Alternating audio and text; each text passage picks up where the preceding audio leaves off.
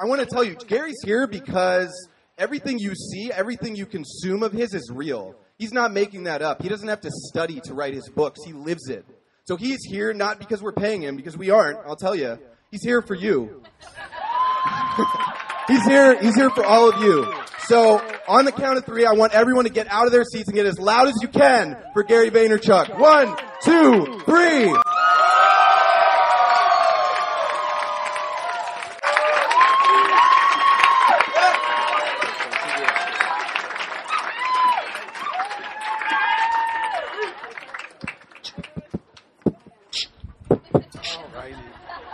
Know?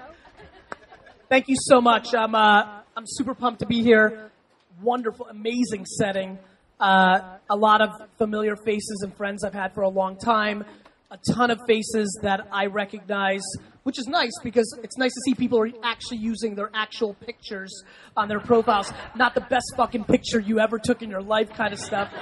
So it's it's fun for me to see already 10, 20 faces of people I've been interacting with for the last six, 12 months. Obviously, you know, the Ask Gary Vee show has been an interesting thing for me because it's it's expanded my reach to some new audiences, and so it's fun to make some new friends. And so, thanks for having me, and I'm I'm, I'm thrilled to get going.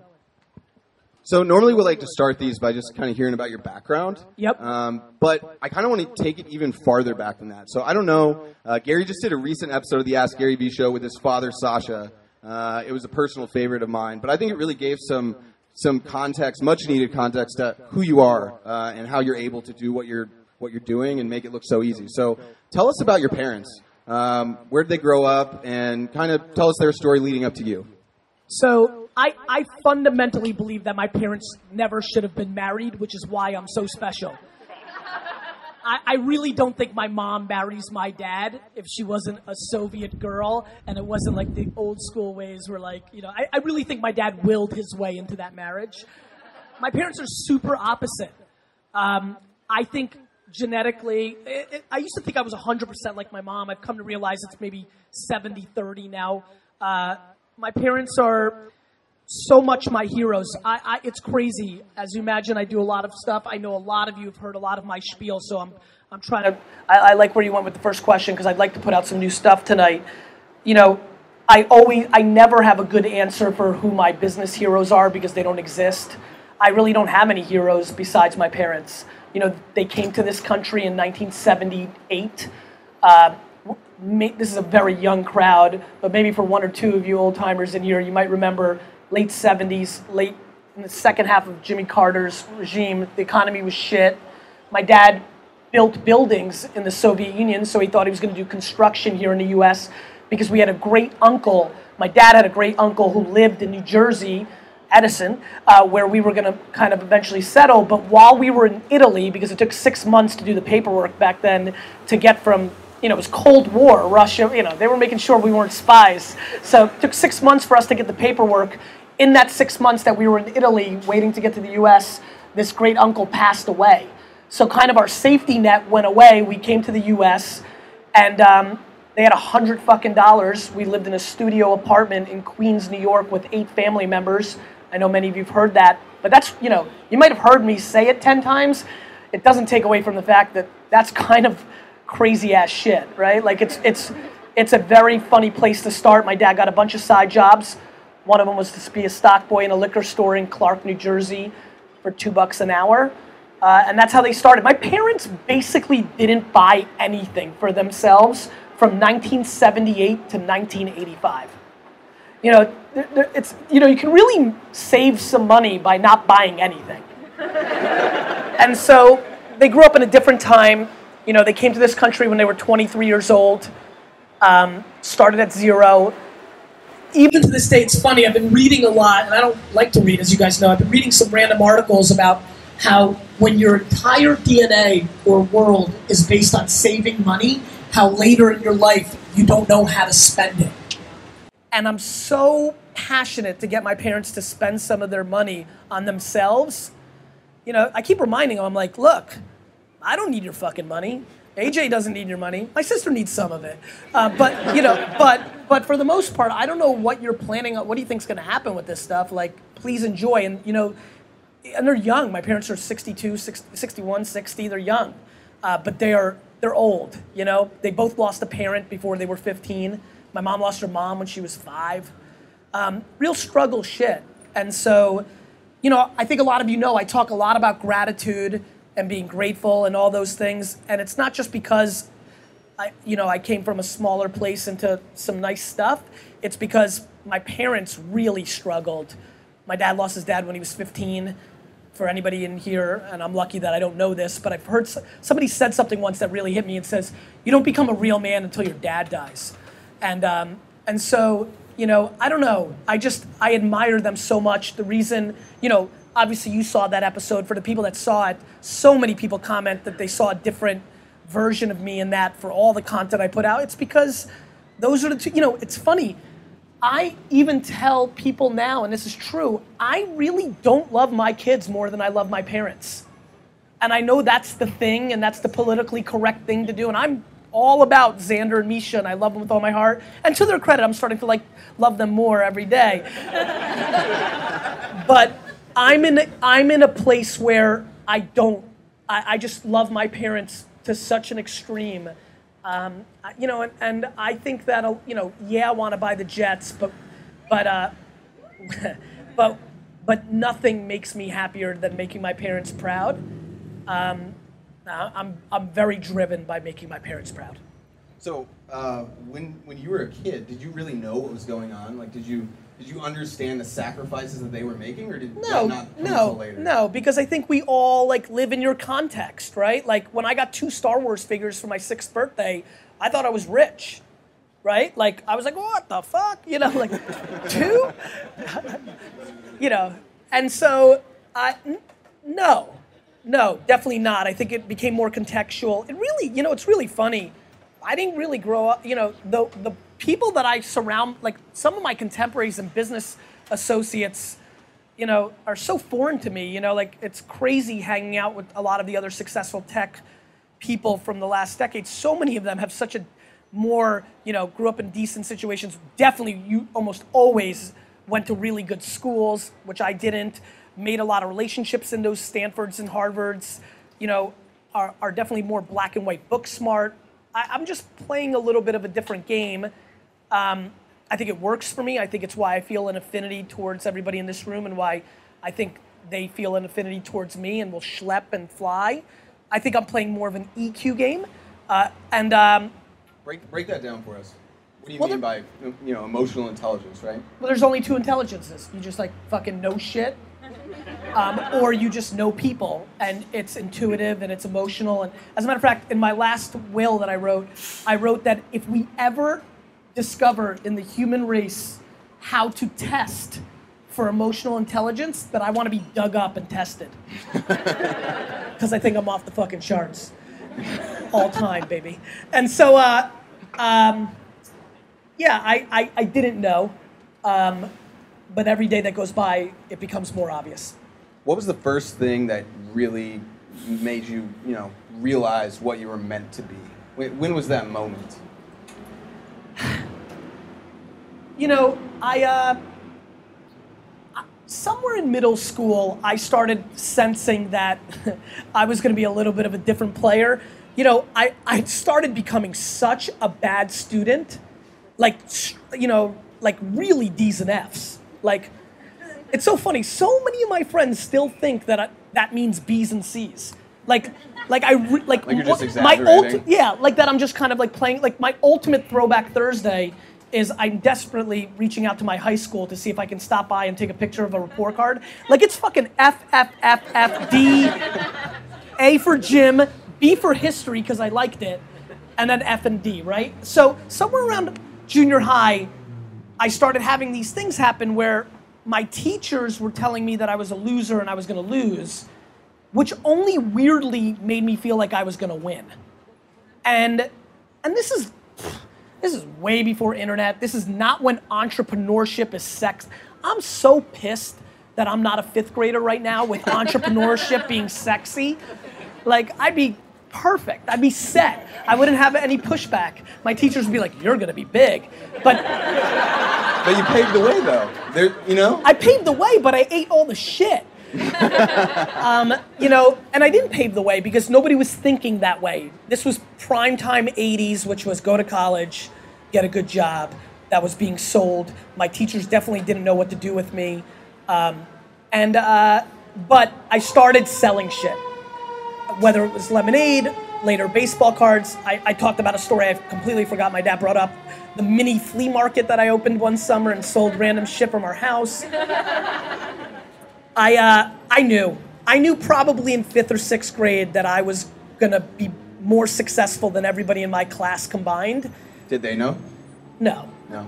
No. And, and I'm actually really curious if I'm now fundamentally more financially successful in my entire graduating high school class. Uh, I secretly really want that in a fuck you kind of way. Um, were you doubted then when you were getting those D's and F's, not just by the teachers, but by classmates, like parents of, uh, of kids? No, every you know, some of you have really started to get to know me. I uh, I'm very driven. I'm driven now. Like, let's not get it twisted. There's plenty of people winning on the point scale of money or fame or successes more than me. I'm I love losing. Like when teach when teachers and parents were putting me down to either put me down or to prop up their own child, I was like, good, fucking feed me, bitch. You know, like, like I, I like it. Like I actually, if you watch carefully, like as soon as I started hitting the apex of the wine industry, my eye started to wander. I already can taste. I'm finally. Vayner's going to start getting less interesting for me over the next four to five years because if you're in the advertising world, all of a sudden we've gone from oh, Twitter guy thinks he's going to come to the ad world and cause some ruckus to oh fuck, he might really do this, which is then going to turn into the next 36 to 48 minutes like oh fuck, he did it, right? And as soon as they're like he did it, I'm like all right, I got to go do something else. And so I um, I love the climb. I, I, truly believe the definition of an entrepreneur is loving the process more than the things you get out of it. I don't like the stuff. I don't want watches. Fuck cars. I don't need planes. I don't need dick. I need the process. I need to buy the jets. Period. And then and then move the jets to LA, right? What's that? And then move the jets to LA. No moving the jets okay. to LA. As a matter of fact, I got scared that Woody was going to do that at one point. But we're in good shape. I think you're getting the Chargers and the Raiders. So. we'll so take we'll take that. the Chargers for sure. So, um, when you started working for your dad's business, yeah, walk us through that transition uh, and how you just started, you know, at the ground floor and then actually had to take it over. I paid $280 for a table at the Phillipsburg Mall in New Jersey to do a baseball card show. Was prepping for it at 6 a.m. and my dad walked in at 7 o'clock when I was 14 and said, "You're coming to work." And I'm like, no, no, no. Uh, and, and uh, you know, you got to see the different side of my dad in the video. Sasha Vaynerchuk's like, you're coming to fucking work. so I start crying heavily, like straight up crying. Um, I get in the car, I'm crying for 10, 15 minutes of the drive, like, like crying. I'm 14 and I'm a sensitive character. I'm crying. And uh, finally, I compose myself, and I, because it's a 45 minute drive, and I go, Dad, how much are you going to pay me? And he said, two bucks an hour. And then I really started fucking crying. Uh, and I hated it. I hated it every weekend for the first year. I got sent to the basement. I bagged ice. I was paired up with an employee making $7 an hour who hated my dad. All of them did, because my dad was running that store like a Soviet regime. So here comes along undersized 14 year old son of the guy you fucking hate. yeah. So. At least they knew you were getting paid less than. That. Oh man, uh, it was really rough. I really disliked it uh, for the first year, year and a half. Um, finally, somewhere around 16, I was allowed to come upstairs. Uh, and that's when it started getting more interesting. Customers would come in, I'd watch their behavior. Uh, so much of what I've been right about with apps and startups is predicated on things I think I learned as a 15, 16 year old, both at baseball card shows and as a retailer, of just watching how people responded to things. And I've been able to, whether that was in me or it was learned, it definitely had to be some part of the process. I'm very, very, very good at understanding what you guys are going to do. It's been really good for me. It's, uh, it's been very good for me. And so that started becoming interesting. Uh, why I think I'm a good salesman. Um, and then I fell in love with the idea that people collected wine. I was into collecting stuff. That was the real hook. That's when the transformation happened. That happened around 16. And you were already talking the wine language. You knew your stuff. I started really knowing my stuff by the t- 16 to 17, my junior year of high school. I really learned, you know, when you're a DNF student, there's a lot of good things that come along with that, which is you could just walk right into class with the Wine Spectator and read it all day, and your teacher's like, "Who gives a shit? The kid's a loser." so, so I was taking advantage of that. Literally, I would literally walk into science with the Wine Spectator, get comfortable, open up the Wine Spectator, and start reading as science class was being conducted. And my teacher, Mr. Bager's like, "Whatever." He was a real fucking Grateful Dead smokehead. He didn't give a fuck. So- and so, uh, and so, I, that's when I got very book smart.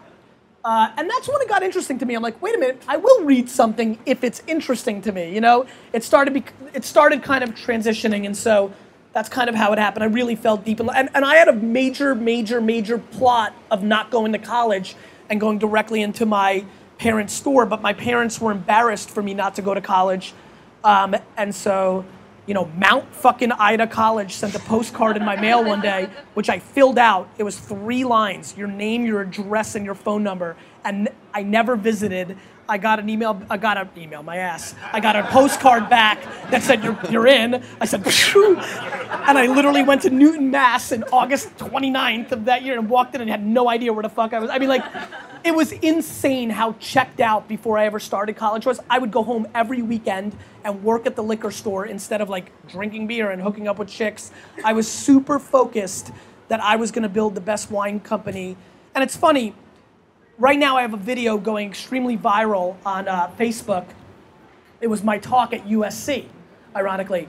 And uh, so there's a ton of people that have never heard of me commenting and some guy just left a comment just as I was walking here back to like loving the climb. He's like, fuck this guy. This guy's just talking about marketing. He's never run a business. he doesn't know how to make money.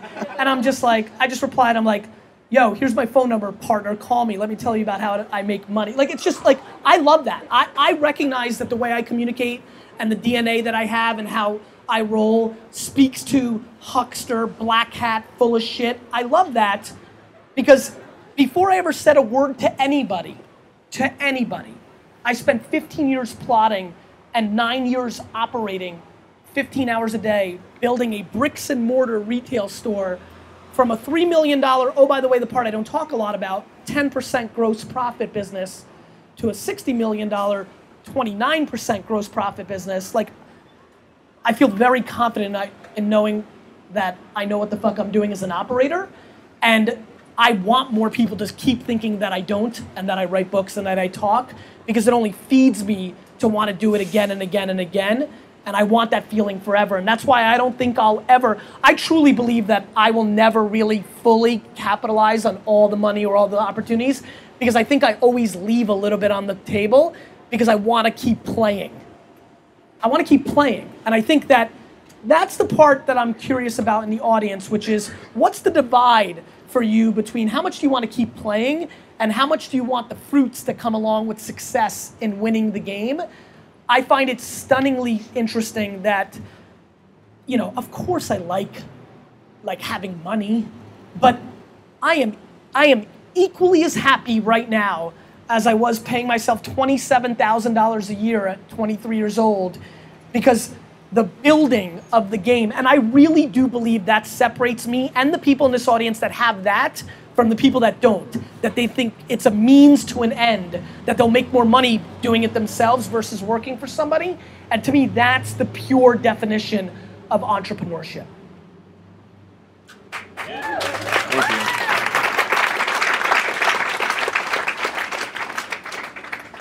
So, did your dad already know you were going to take over the wine business? When was it decided that you were you were next? We never really talked about it, but I think my dad and, and I think he alluded to it in the show very quickly understood that I could sell shit, right?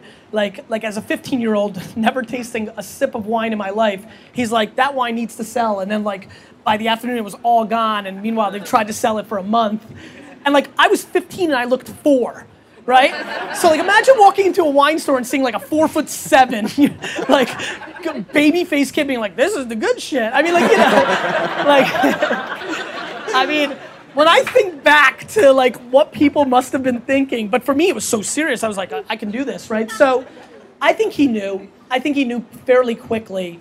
And, and something great happened. Thank God for me, I think. What, as soon as I got home, May of 98, to start being involved, my dad was in the process of building a new home for, like the dream home for mom and dad. And so he's a builder at heart, more than a retailer, I even think. So he was busy building. And in that first year, we went from four to 10 million in sales while he was busy building. And by the time he was done building and he came, he was like, huh, that's interesting. And I think he didn't want to disrupt the progression. And then the next year we did 15.7, you know, and that was it. I mean, it was, I mean, at that point, when you're doing 4 million, and you go to 15.7, and this is pre-internet, pre-cash infusion, not the way businesses can blow up now. No, no internet. You know, this was hard grinding, four to 15 million in two years, and so it was even more flabbergasted. And so uh, that was there was never a discussion. There wasn't even a discussion of me phasing out, which was way weirder. Um, my dad and I just kind of like roll. You're on the same page, it seems like, right? In, in regards. You know what? What I will tell you this, and, and I don't know how many people how many people here have ever been in or are in a family business. Raise your hands. So like fuck, right? Like, and I think the thing that really is huge for me and my dad is I truly believe that we both love each other more than we love the business by an inch. by an inch, but that inch is the saving grace. And, um, and that's why it works. So those are big numbers, right? That in the first couple years, and I don't think you don't just go from selling shit to that kind of growth. Yeah. Tell us what you were doing. Like, what what was that hustle like? And, and this is pre-internet, so you were doing something completely different to, to I would- grow that quickly, right? I was selling shit. In scale. It, no, and just like pure, yes, but like it was real. Those first two years were really the fact that any human being that walked into the wine library had the unfortunate aspect of me completely attacking them and trying to extract as many dollars out of their wallet as possible. People be like, "Where's the beer section?" I'm like, "You need some Chardonnay." so um, at the first year or two, because we didn't have money, I didn't have money to the answer that I think you were probably leading me towards, which was the next phase, which was year three, which was hiring people, building infrastructure, teaching them what I wanted, collecting data and remarketing to it, starting an email service when nobody knew. I didn't, how many people have done email marketing in their career? 100,000 people in the first year with 90% open rates and 74% click through. Because because it was 1998 and nobody was ruining email marketing yet, nobody was doing it. Everyone was like, "Oh, an email. I read all of those."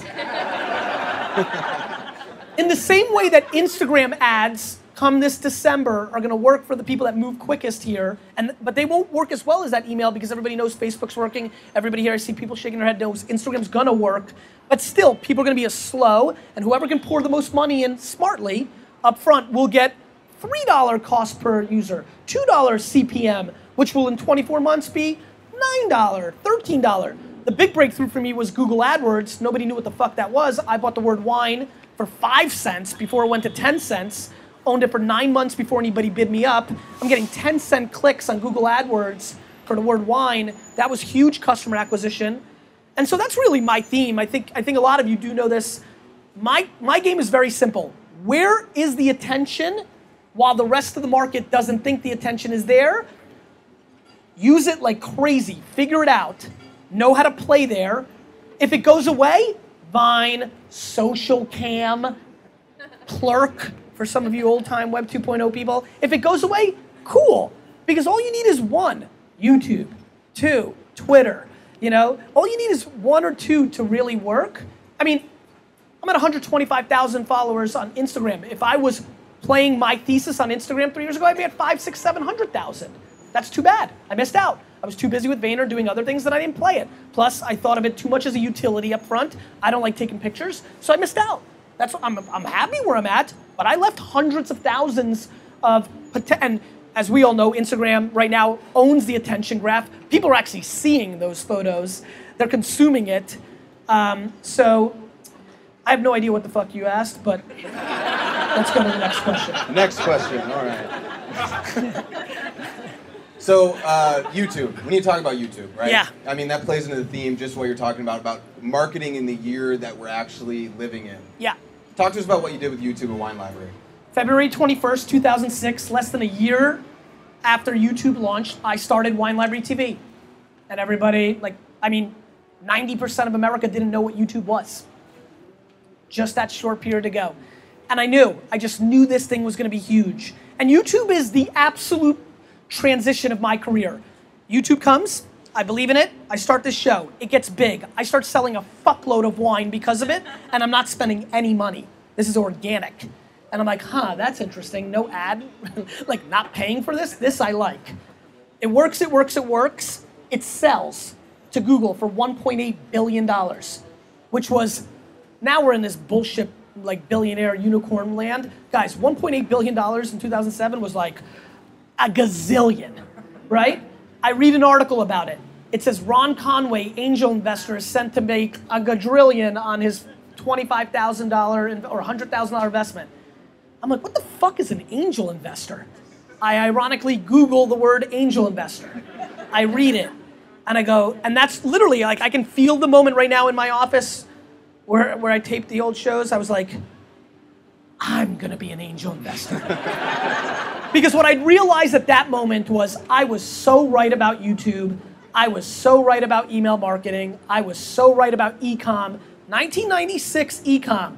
A lot of you were kids. 1996 ecom, people told me the internet was a fad, that nobody in a million years would buy wine on the internet.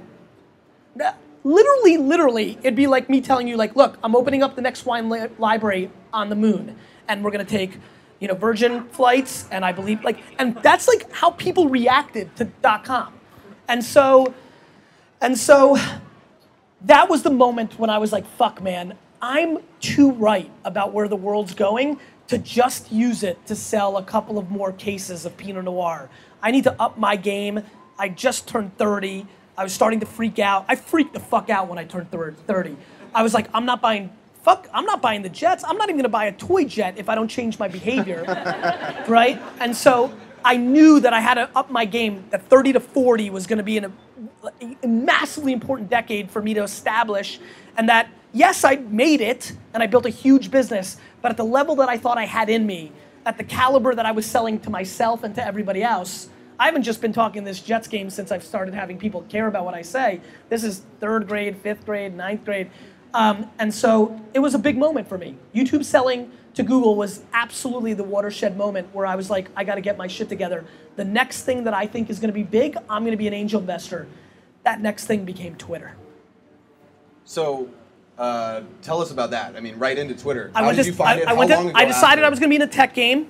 I went to South by Southwest. It was a bunch of fucking tech hippies. Nobody was talking about business in 2007 at all. Nothing. There wasn't a businessman in fucking sight in Austin, Texas in 2007. It was all people like, we're gonna change the world. We're gonna make it awesome. I'm like, I might sell wine. They're like, you're gonna sell? You're, you're the Antichrist. I'm like, fuck, I'm kidding. I'm gonna give wine to everybody. uh, so I was like, shit. I'm like, these guys and girls are playing a whole different game. This is some hippie dippy shit. But there's some selling here. I'm gonna like this. So I started really trying to learn, and that's when Twitter broke and everybody was like playing with it. And don't let anybody bullshit you. Everybody was like, this is the dumbest thing I've ever seen. This is stupid. Who cares? Nobody cares if you eat a hot dog. Who cares if you're eating pizza? What the fuck? This is stupid. And I was like, wait a minute. I think this is like email. People follow you, you say something, they're gonna see it, they text you. This phone thing's really growing. And wait, if they like it, they pass it on to friends. This is like, I mean, this is getting into like gnarly old school email back in the day.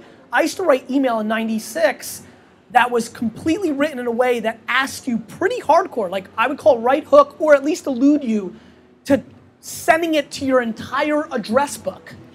I don't know how many of you remember this, but email behavior back in the day, 20 years ago, is when you liked something, you forwarded it to your entire address book. That was old school sharing. So that's where Twitter got me. I'm like, huh, this reminds me of that. You can share in this ecosystem. The first time I thought about the word share. So I was like, yeah, yeah, it's stupid. And then, like, the next week, I flew to San Francisco, went to a coffee shop, and said, does anybody know where Twitter is? found Twitter, and there Jack and I mean, literally there was nine of them. And uh, I said, hey, I want to be involved. And there was nothing to be involved. I didn't know. I was like, I'm going to be an angel investor. Like, what the fuck are you talking about? uh, so I was like, okay, cool. Step back again, slow the jersey down, become friends. I became very friendly with the CTO. His name was Blaine Cook. For some of you that remember Twitter 2007, early 2008, it was never up. It was down a lot. Blaine took the blame for that. He got forced out. He became very disgruntled, and he um, he wanted to sell all his shares, all of them. Fuck you, Twitter. The company was valued at $50 million at the time. And so uh, he called me. He's like, Gary, I'd like you to buy my shares. You said you wanted to be in. I said, I'm interested. He's like, I'm going to sell them all. I said, please don't. I'm like, I really think you're making a mistake, Blaine. You're a good guy. Don't even give me all of it. Like, keep some. He sold it all to me, the BetaWorks guys, Fred Wilson, and Kevin Rose, every share. Uh, I, I, think you, you know, just to give you context, he probably made a couple million dollars, two, three, four. He probably left 700 to two billion dollars on the table. Emotion, emotional decisions are really, really bad in business. And the far majority of people that I know in this room, uh, in the game, make a ton of them. And my dad was alluding to it in the episode. I am stunningly, and I'm emotional as fuck, as you guys know. But when it comes to the actual business decision, I completely try to suck out any of my own feelings out of the decision. And I think a lot of people make that mistake. That's one of the classic mistakes. But that was my first foray into investing, and that's how it happened. I have to ask this question just because you said that. If you're owning, if you own the Jets, and it's a business, and you love the Jets, isn't that a little? Is that at that point? I've decided that I'm not going to treat the Jets like a business because I'll be old, and I'm going to treat it like a vanity project. As a matter of fact, I've actually decided recently that I'm gonna be on the team. I've uh. decided I've decided that I'm gonna take this crazy ownership thing to the next level. Like, cool, you could be on the sideline, Jerry Jones, Cuban. I'm actually gonna start. So we'll see how that goes. Middle linebacker, right? Middle no, linebacker? No, like maybe, maybe like quarterback. I'm actually going to dress up for a game. I'm completely convinced. I don't give a fuck. Let's make it happen. That you should tweet that so that get him on the on the 40 man roster. So that's how it started. Then I made a video. I uh, I got offered a TV show. How many of you remember me from the wine world when I was doing that? So I got offered a Bravo and Food Network. Bravo and Food Network in 2009 were fighting over getting me to do a TV show about wine, and the offer got big. And when I and I wanted to go to Bravo because I thought Bravo was on, on the come up, right? They just had Queer Eye. It was just starting to happen. Food Network was Too Food, I, and I, I, I the. I, I think I called that right, and it would have been great for me. And on the flight home from when I thought I was going to do the deal and sign it, I didn't sign. I flew home, and I decided I didn't want to be America's wine guy. That at the end of the day, I, at, in my true essence, I was a businessman, and that I had to follow that through. I landed at six o'clock. I t- emailed and said I'm not going to do the show, and that was the, that afternoon. I launched GaryVaynerchuk.com and made my first business video. The third business video I ever made was Facebook should be worried about Twitter, and ranted about why I thought Twitter was this up and coming platform. It went viral inside of Facebook. Dave Morin, the head of platform, emailed me, said, Mark asked me to email you. Would you come to Facebook and talk about why you think this? I flew to Facebook, uh, spoke in front what of. Year? This was 2009. Spoke in front of their 400 employees, and did my thing. Went well. Mark came up to me and said, "Can you have dinner tonight?" We had dinner. We hit it off. Started friendship, and a year later, I bought a shitload of Facebook stock from Mark's parents, and that was my second investment. And then, were you already? You had already wrote Crush It by this time. I had I bought Facebook. Yeah, I I had just written Crush It. That's right. I wrote Crush It. I started VaynerMedia in May. My daughter was born in May. Crush It came out in October. Crush It went crazy, which changed my speaking career because at the same time that summer I gave a Web 2. I gave a talk, the whole you know Smurf it up thing that I know a lot of you've seen. That went crazy because Ted kind of grabbed it and ran with it, and just a ton of fucking good shit happened in 2009. I'm down with 2009. uh, and that's why Vayner took two years for me to get involved with. I was so busy being Gary Vee with Crush It and speaking and invest at this point, I'd invested in Tumblr in 2009, December 2009. How about this for how different the world was? Tumblr's B round that I invested in, B, Series B, was a $14 million valuation. Now, like two random people in this room with an idea want 10 from the get Tonight. tonight. So, and so, uh, yeah, those were the first three things I put in my money into. The next two were Buddy Media and Wildfire. I was on a roll. I mean, when I wasn't an investor, I was much smarter. Were there losses in there though? Yobongo. I lost a fuckload of money on Yobongo, and Yobongo kills me because Yobongo is in essence what I thought, what Tinder is, is what I wanted Yobongo to be. Um, I loved that fucking company. I'm so pissed. Uh, yeah, there was t- there was losses, but not. I mean, my disproportionate wins happened in five of my first eight investments. Um, I've gotten stupider. Well, because Twitter was kind of this polarizing idea where a lot of people thought, "Oh, this is dumb," but it really did hit it and go big. Did it change the way you looked at new companies? Did you think, okay, even if I think this is stupid, there might be a market for this, or this might be something I should look at again? No, the the the thing that's working for me, even though I've gotten stupider, I think I've got a couple of brewing wins and they have to play out. Um, I only bet on two things. Do I believe in the thesis? Like I personally, me, Gary, believe in this? Or two, do I disproportionately believe in the jockey? Do I believe so much in the entrepreneur that even though I think the idea is dick, even if they lose, I want to make sure that we're homies for her next idea, and then thus I'm there. And and uh, I think that that you know, look, Odeo didn't work for Ev. All those investors that bailed on Twitter are kicking themselves, and that one's crazy because he already sold Blogger to Google. He'd already been a proven winner. To me, I think there's so many first time entrepreneurs in the game. Meanwhile, for the same price, I can bet on people that have had two successful exits. And not that, look, you're gonna miss out. Look, Snapchat, Pinterest, these are first time entrepreneurs. Um, so, so there's all kinds, but to me, it's only two things. I believe in this thesis virtual reality, uh, virtual currency for 8 to 15 year olds because they can't pay yet that's not using their parents' credit card. Massively interesting to me. Uh, smart technology on every product in the world. Um, the box market. I still think the box market is grossly undervalued. Birchbox, BarkBox are killing it. Everybody, like, I think people don't realize how good of a model that is. So, uh, media and commerce, Thrillist and JackThreads. If I believe in the thesis, I'll bet. Uh, and then the only other thing that will ever make me bet if I don't believe in the, in the idea is the person. So you just have you have a new investment, right, in Casey Neistat's company? Yep. Talk about that. Tell us uh, what it's Beme is. Is that the Beme, name? yep. Okay. He's done a really good job getting hype. Uh, I think it's absolutely got the potential to be the next version of social, which is I could be sitting right now with smart glasses and people would be seeing what I'm seeing. Obviously, I'm meerkatting, and so people are seeing it from this perspective. But I think a lot of people would like to see what Beyonce's seeing when she's singing in front of 80,000 people. It's a perspective we haven't seen yet. I think we're always going to be curious. We're, we're, oh, guys, everything I make my bets on are things we've done long before the internet came along. Let me give you an example. You all sit in a fuckload of traffic because of rubbernecking. We're that nosy. Like, it's just a fucking car on the side of the road, but we have to fucking look. Right? And so, like, reality TV happened before. Like, this all makes sense to me. So, that, Beme, I think, has a real shot. Casey is extremely talented. That was me betting on both the thesis and the horse. Um, and I'm real. And don't forget, he had a product guy from Tumblr, so I knew him too. Like, I think they've got a really interesting shot.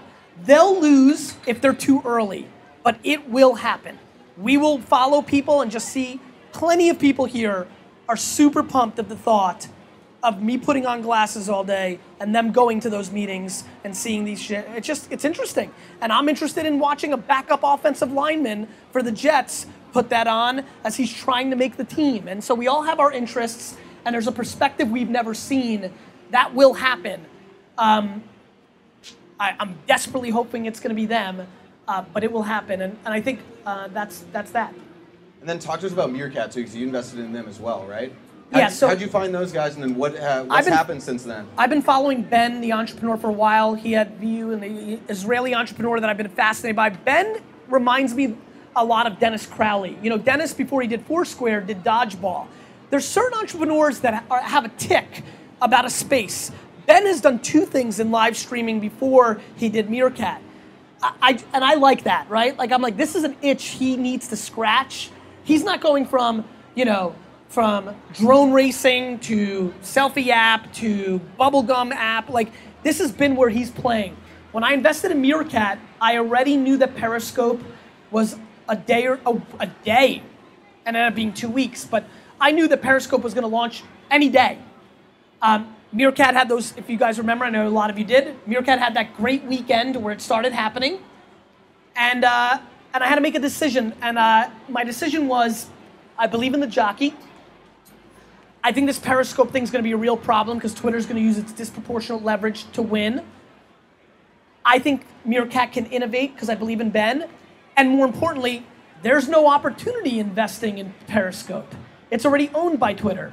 I can't. Why did Periscope buy Twitter and not Meerkat? Why did Twitter buy Periscope? Twitter Periscope? buy Periscope. Yeah, exactly. uh, it was out earlier. Periscope was developed a year earlier. Pe- Twitter bought Periscope a year earlier before it even launched.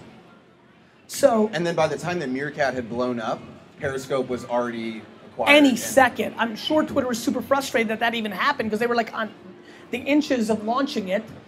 Uh, and then and then so and and here's why. And this will be an interesting thing for you. This is putting on a VC hat, which I know a lot of people don't put on all the time. It was a $50 million valuation. I had a chance to write a $500,000 check.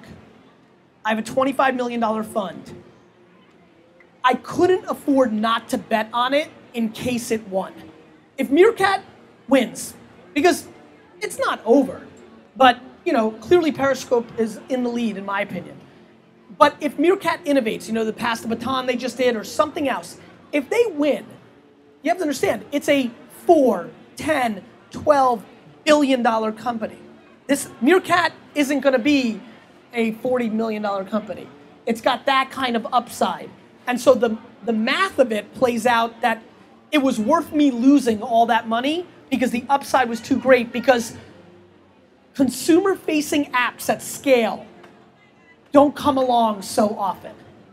You know, it's been a, you know, if you look at Facebook, Facebook, Twitter, Tumblr, Pinterest, LinkedIn, Instagram, Snapchat, there, there's just not that many, guys. And so you've got to bet, if you have even an inkling that something could be one of those, it's too big to pass on.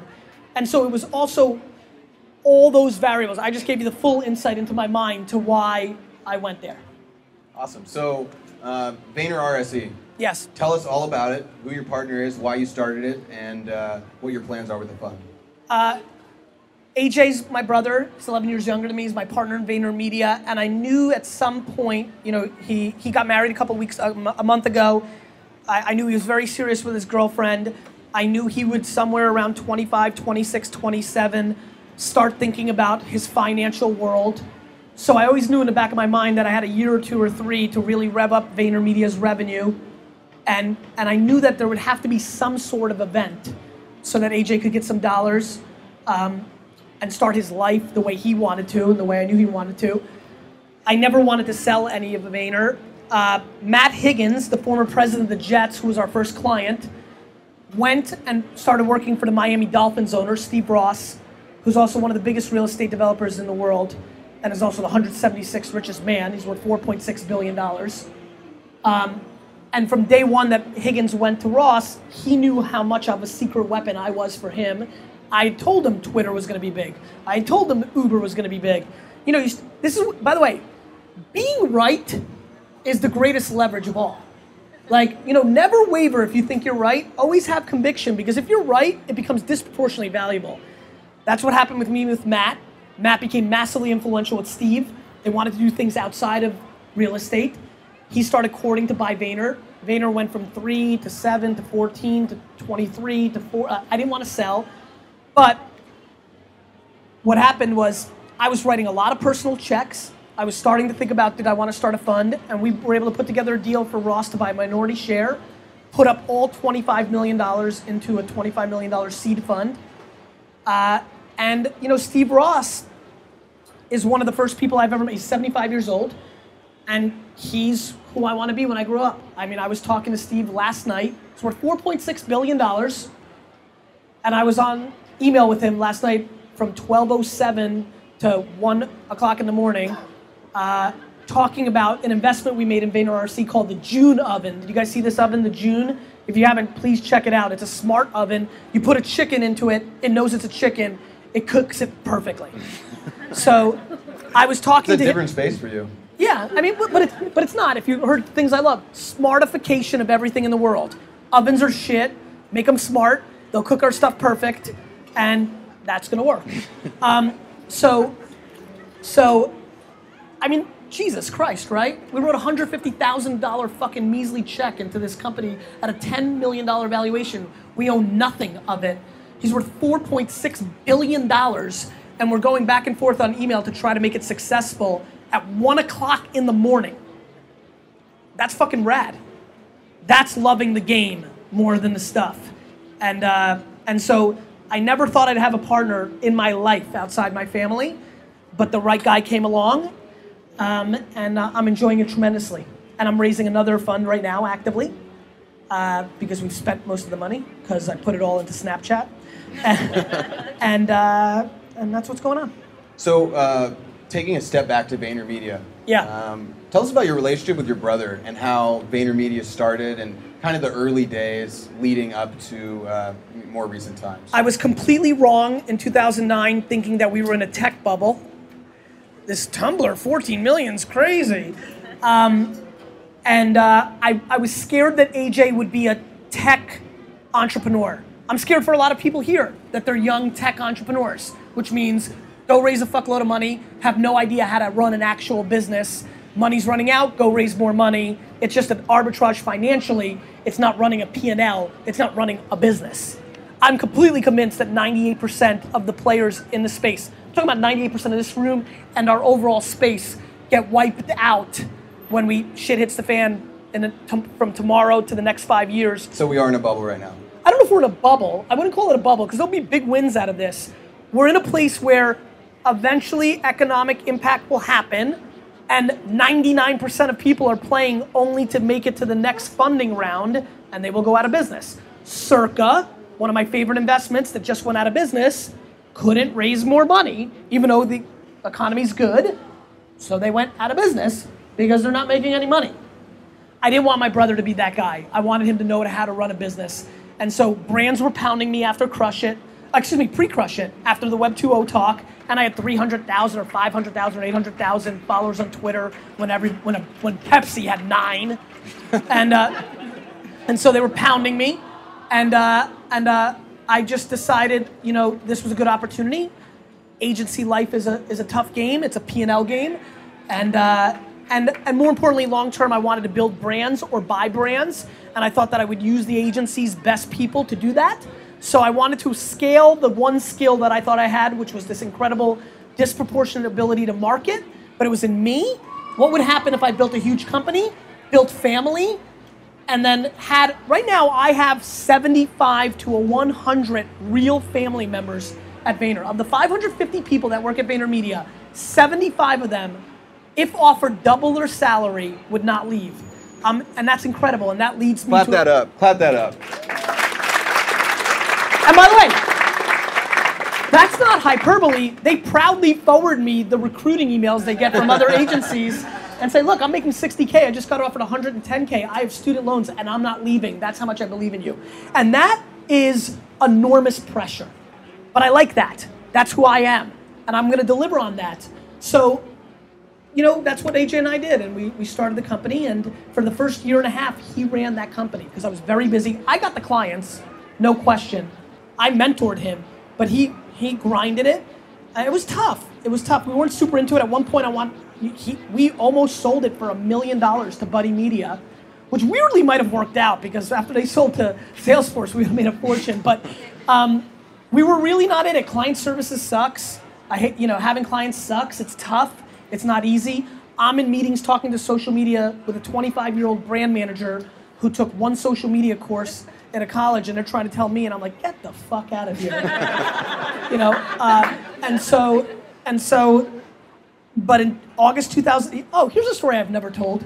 in August 2011, I just stopped Daily Grape, which was the next version of Wine Library TV. I did 80 episodes of it. I knew I was done with wine video, so after five years of wine video, I stopped. I was fading out of day to day operations of Wine Library. I built the infrastructure, and I had a decision to make. Go to, you guys are gonna love this. Go and become the CEO of VaynerMedia for real and run it, or do a partnership that was on the table. I mean, I was this close to doing this. Launch a vodka where I and Usher were going to be the face of the brand. so in, in September 2011, I was either going to start a new vodka brand with me and Usher, and it was going to be cool. We were going to launch on the Ellen show. It was going to be like me and Usher walk out and be like, hey. He would be dancing for sure. They would be dancing. I'd be like, fuck, do I have to dance? Um, but I decided I took the less sexy route. Clearly, Still friends, still friends with Usher though. yeah, and I'm much closer with Scooter Braun and all the people around him that were putting the deal together, and uh, and uh, and that's what I did. And and from August 2011 to today, almost four years now, right about four years. Uh, you know, I grew the company from 30 to 550 people. Uh, I've opened up three new offices in LA, San Francisco, and Tennessee. I grew the business from four to 65 million in revenue. Um, we are undoubtedly the hottest digital agency or top five, 10 easily in the space. We're going to destroy everybody. Um, and I'm proud. And, and I needed it. At that point, I was becoming too much Gary Vee, too much am I a social media pundit? Am I the thing that that guy commented today? Am I that? I needed to remind everybody hey, the reason that I think I'm lucky and awarded that you would come out and disrupt your day to sit here and listen to me has nothing to do with being funny and charismatic. It has to do with the fact that I can actually make shit happen and not just talk about make shit happen, not just sell courses or product, like build actual businesses around these theses. And uh, I'm very proud of that. And I almost needed VaynerMedia as much as VaynerMedia needed me because now this is my, now, you know, it's if you're like me and you're 100% confident in yourself, it means you're 99.99999% confident. It feels nice to have a second rodeo where in two minutes I took a company from three to 65, 70 million, no cash infusion. When Ross bought into Vayner, that went directly in mine and AJ's pockets. Um, and so, yeah, I like knowing that I know how to build big businesses. Well, and the reason that everyone's here isn't just because you know how to build big businesses. I think you know how to communicate so that no matter what people are working on, they can apply your lessons, your ideas to what they're doing every single day. I mean, that, that's why people are here because when you know you're making videos, the Ask Gary Vee show is entertaining, yes, but it's also informative. So I think that's just kudos to you that not only have you been able to you know gather this experience and have some big wins, not only building companies but investing, but you're able to communicate that and give it to, to the world so that they can do it. So thank you for that. Thank you.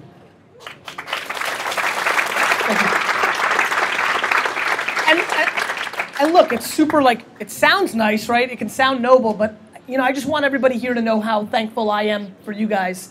Uh, I feed off of it. I mean, look, I've got that vanity, like showman, like need. Like my mom instilled so much self-esteem in me and said how great I was all the time.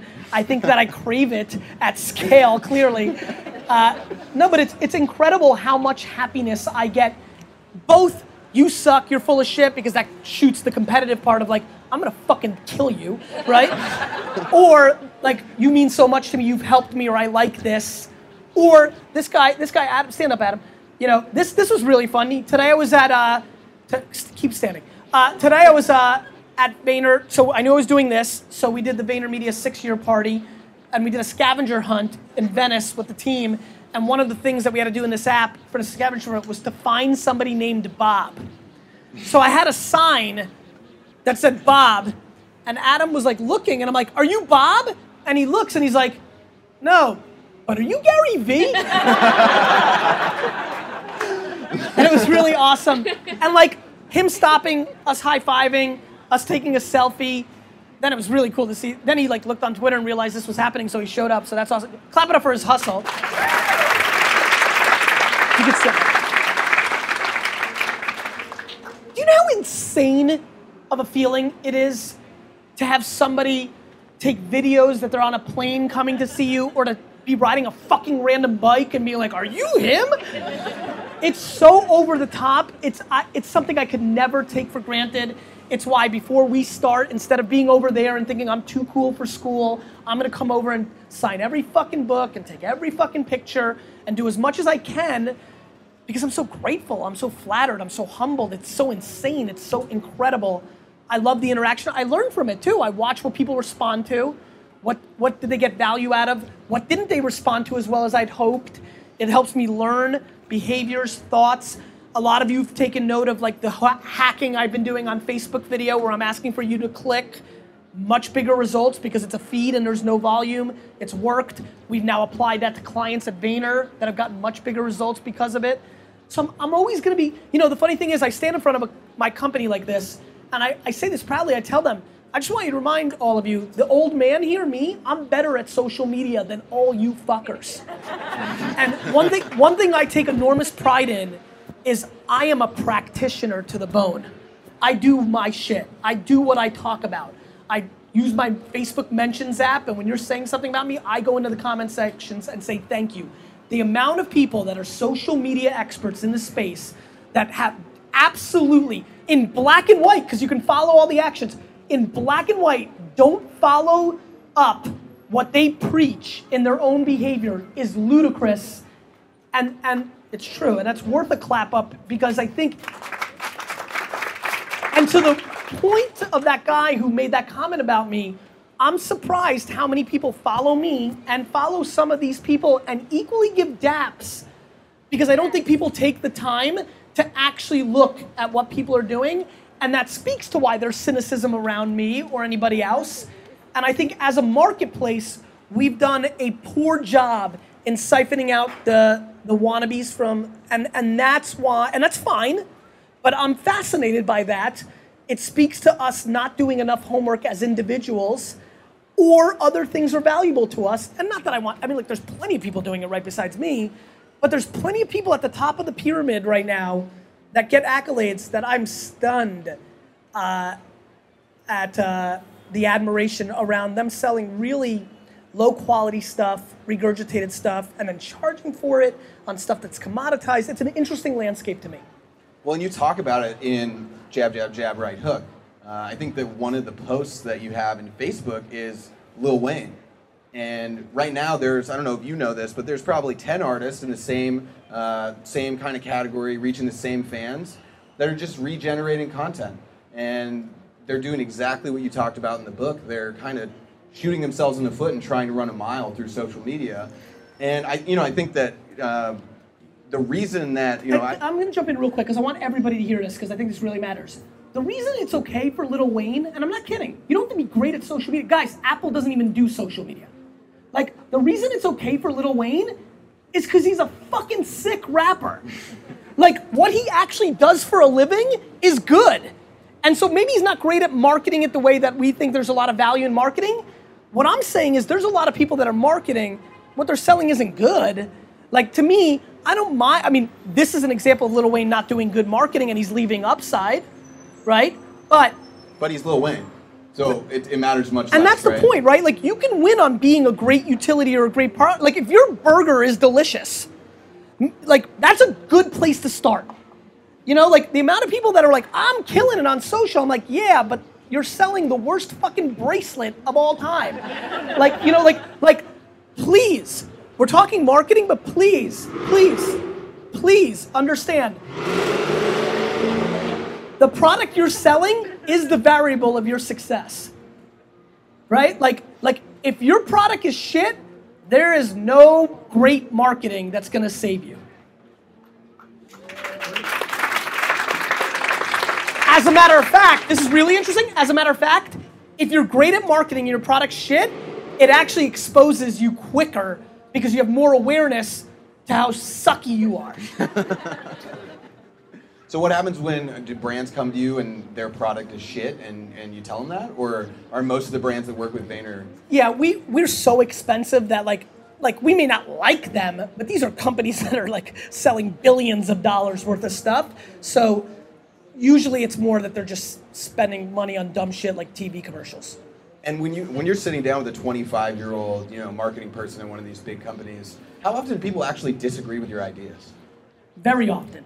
Most of my clients go through business school and are taught about marketing behavior that existed 15 years ago and are in organizations that reward that behavior.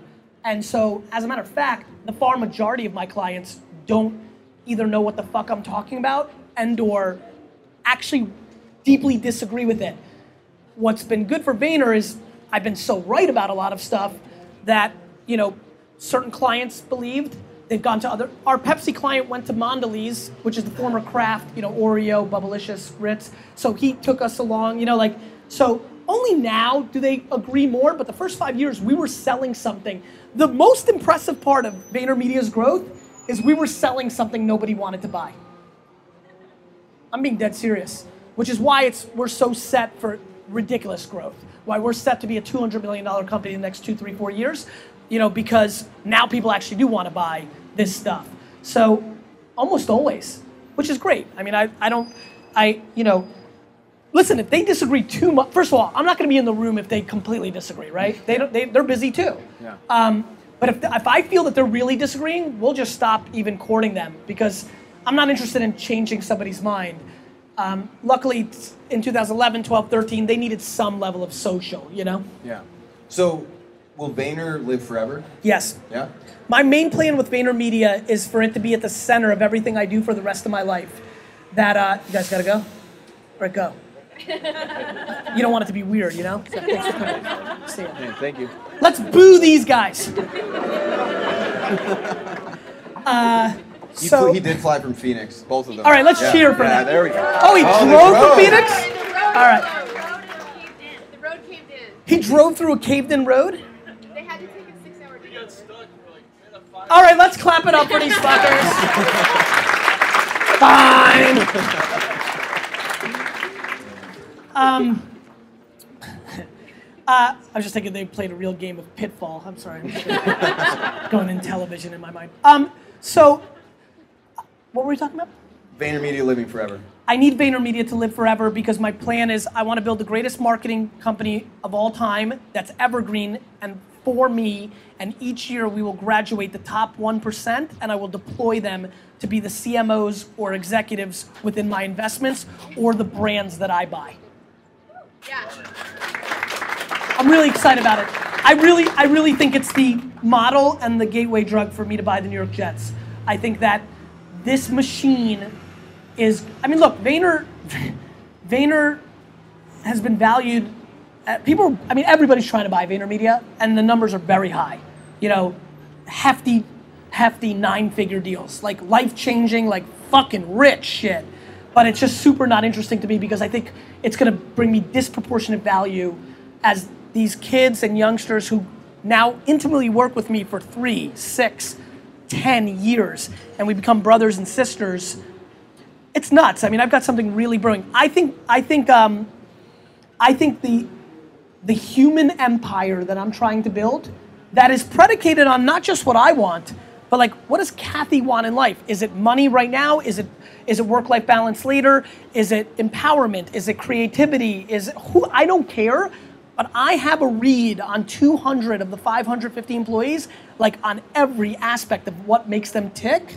And in a couple more months, I'll have 280 people logged. Like I spend a disproportionate amount of time on HR because I'm trying to build a. I'm literally trying to build the reverse of what Steve Jobs did. Right? Break, break that down. Steve Jobs built an empire on being a dick face. I want to build an empire on being awesome.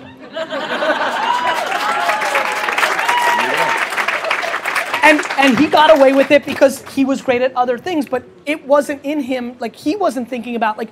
And by the way, more, far more people, and I'm talking 98% of people believe in his version. Like I and I disproportionately lose on betting on people like in the short game. But I just have a funny feeling. One for my own soul, it's just the only move I'm going to be able to do. But two, I can start seeing for the first time some interesting things in the tea leaves that have me very excited about the disproportionate ROI you get by building a true family over the long haul.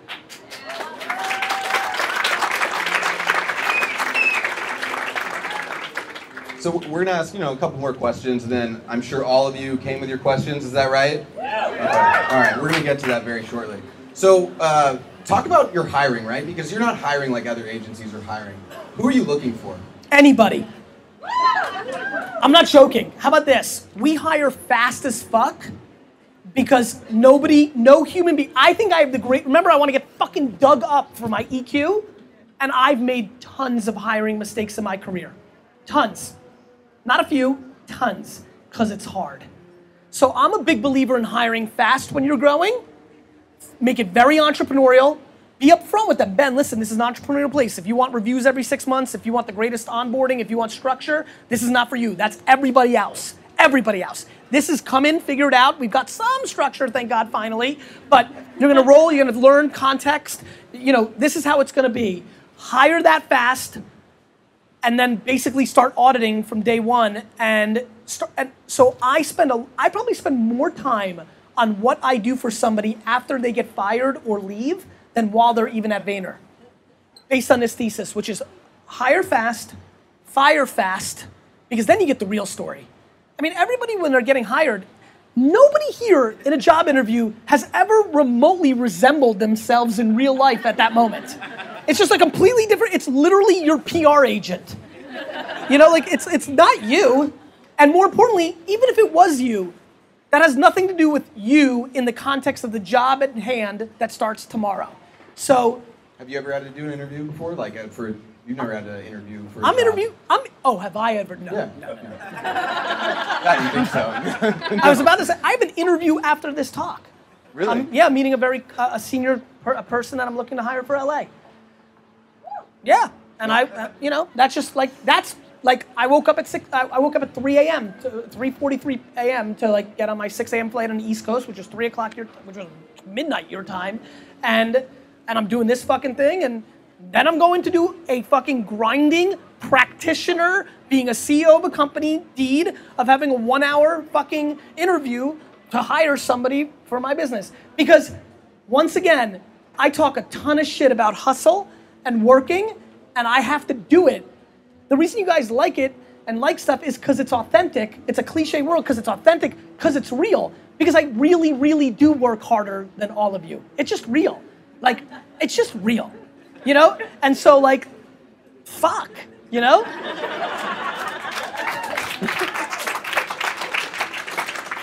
So recently, you know, you, you talked about on your show that you've taken your health more seriously. Yeah. Uh, and we have people, people like Peter Thiel investing in life science. Yes. Do you want to live forever? And Yes. If so, will you start investing in the space? I don't know if I'll invest in space because I don't really understand it super well, and it has to like feel right to me. But fuck, man, I, I mean, I my number one. Let's go into a place. I never talk about down. Like I'm a pretty positive dude. Like period. Let alone what you guys get to see. I am so scared to become bitter in my older age. I love the process and the game so much that like I like I turned 40 in November and I'm telling you right now, just like what happened to me at 30, I'm starting to freak out. I think this whole new health thing started a year ago because of it. Like I'm I just really, really don't want to die. Like like like in a way that I've in a way that's like uncomfortable. Like I'm definitely lo- a little fucked up, you know?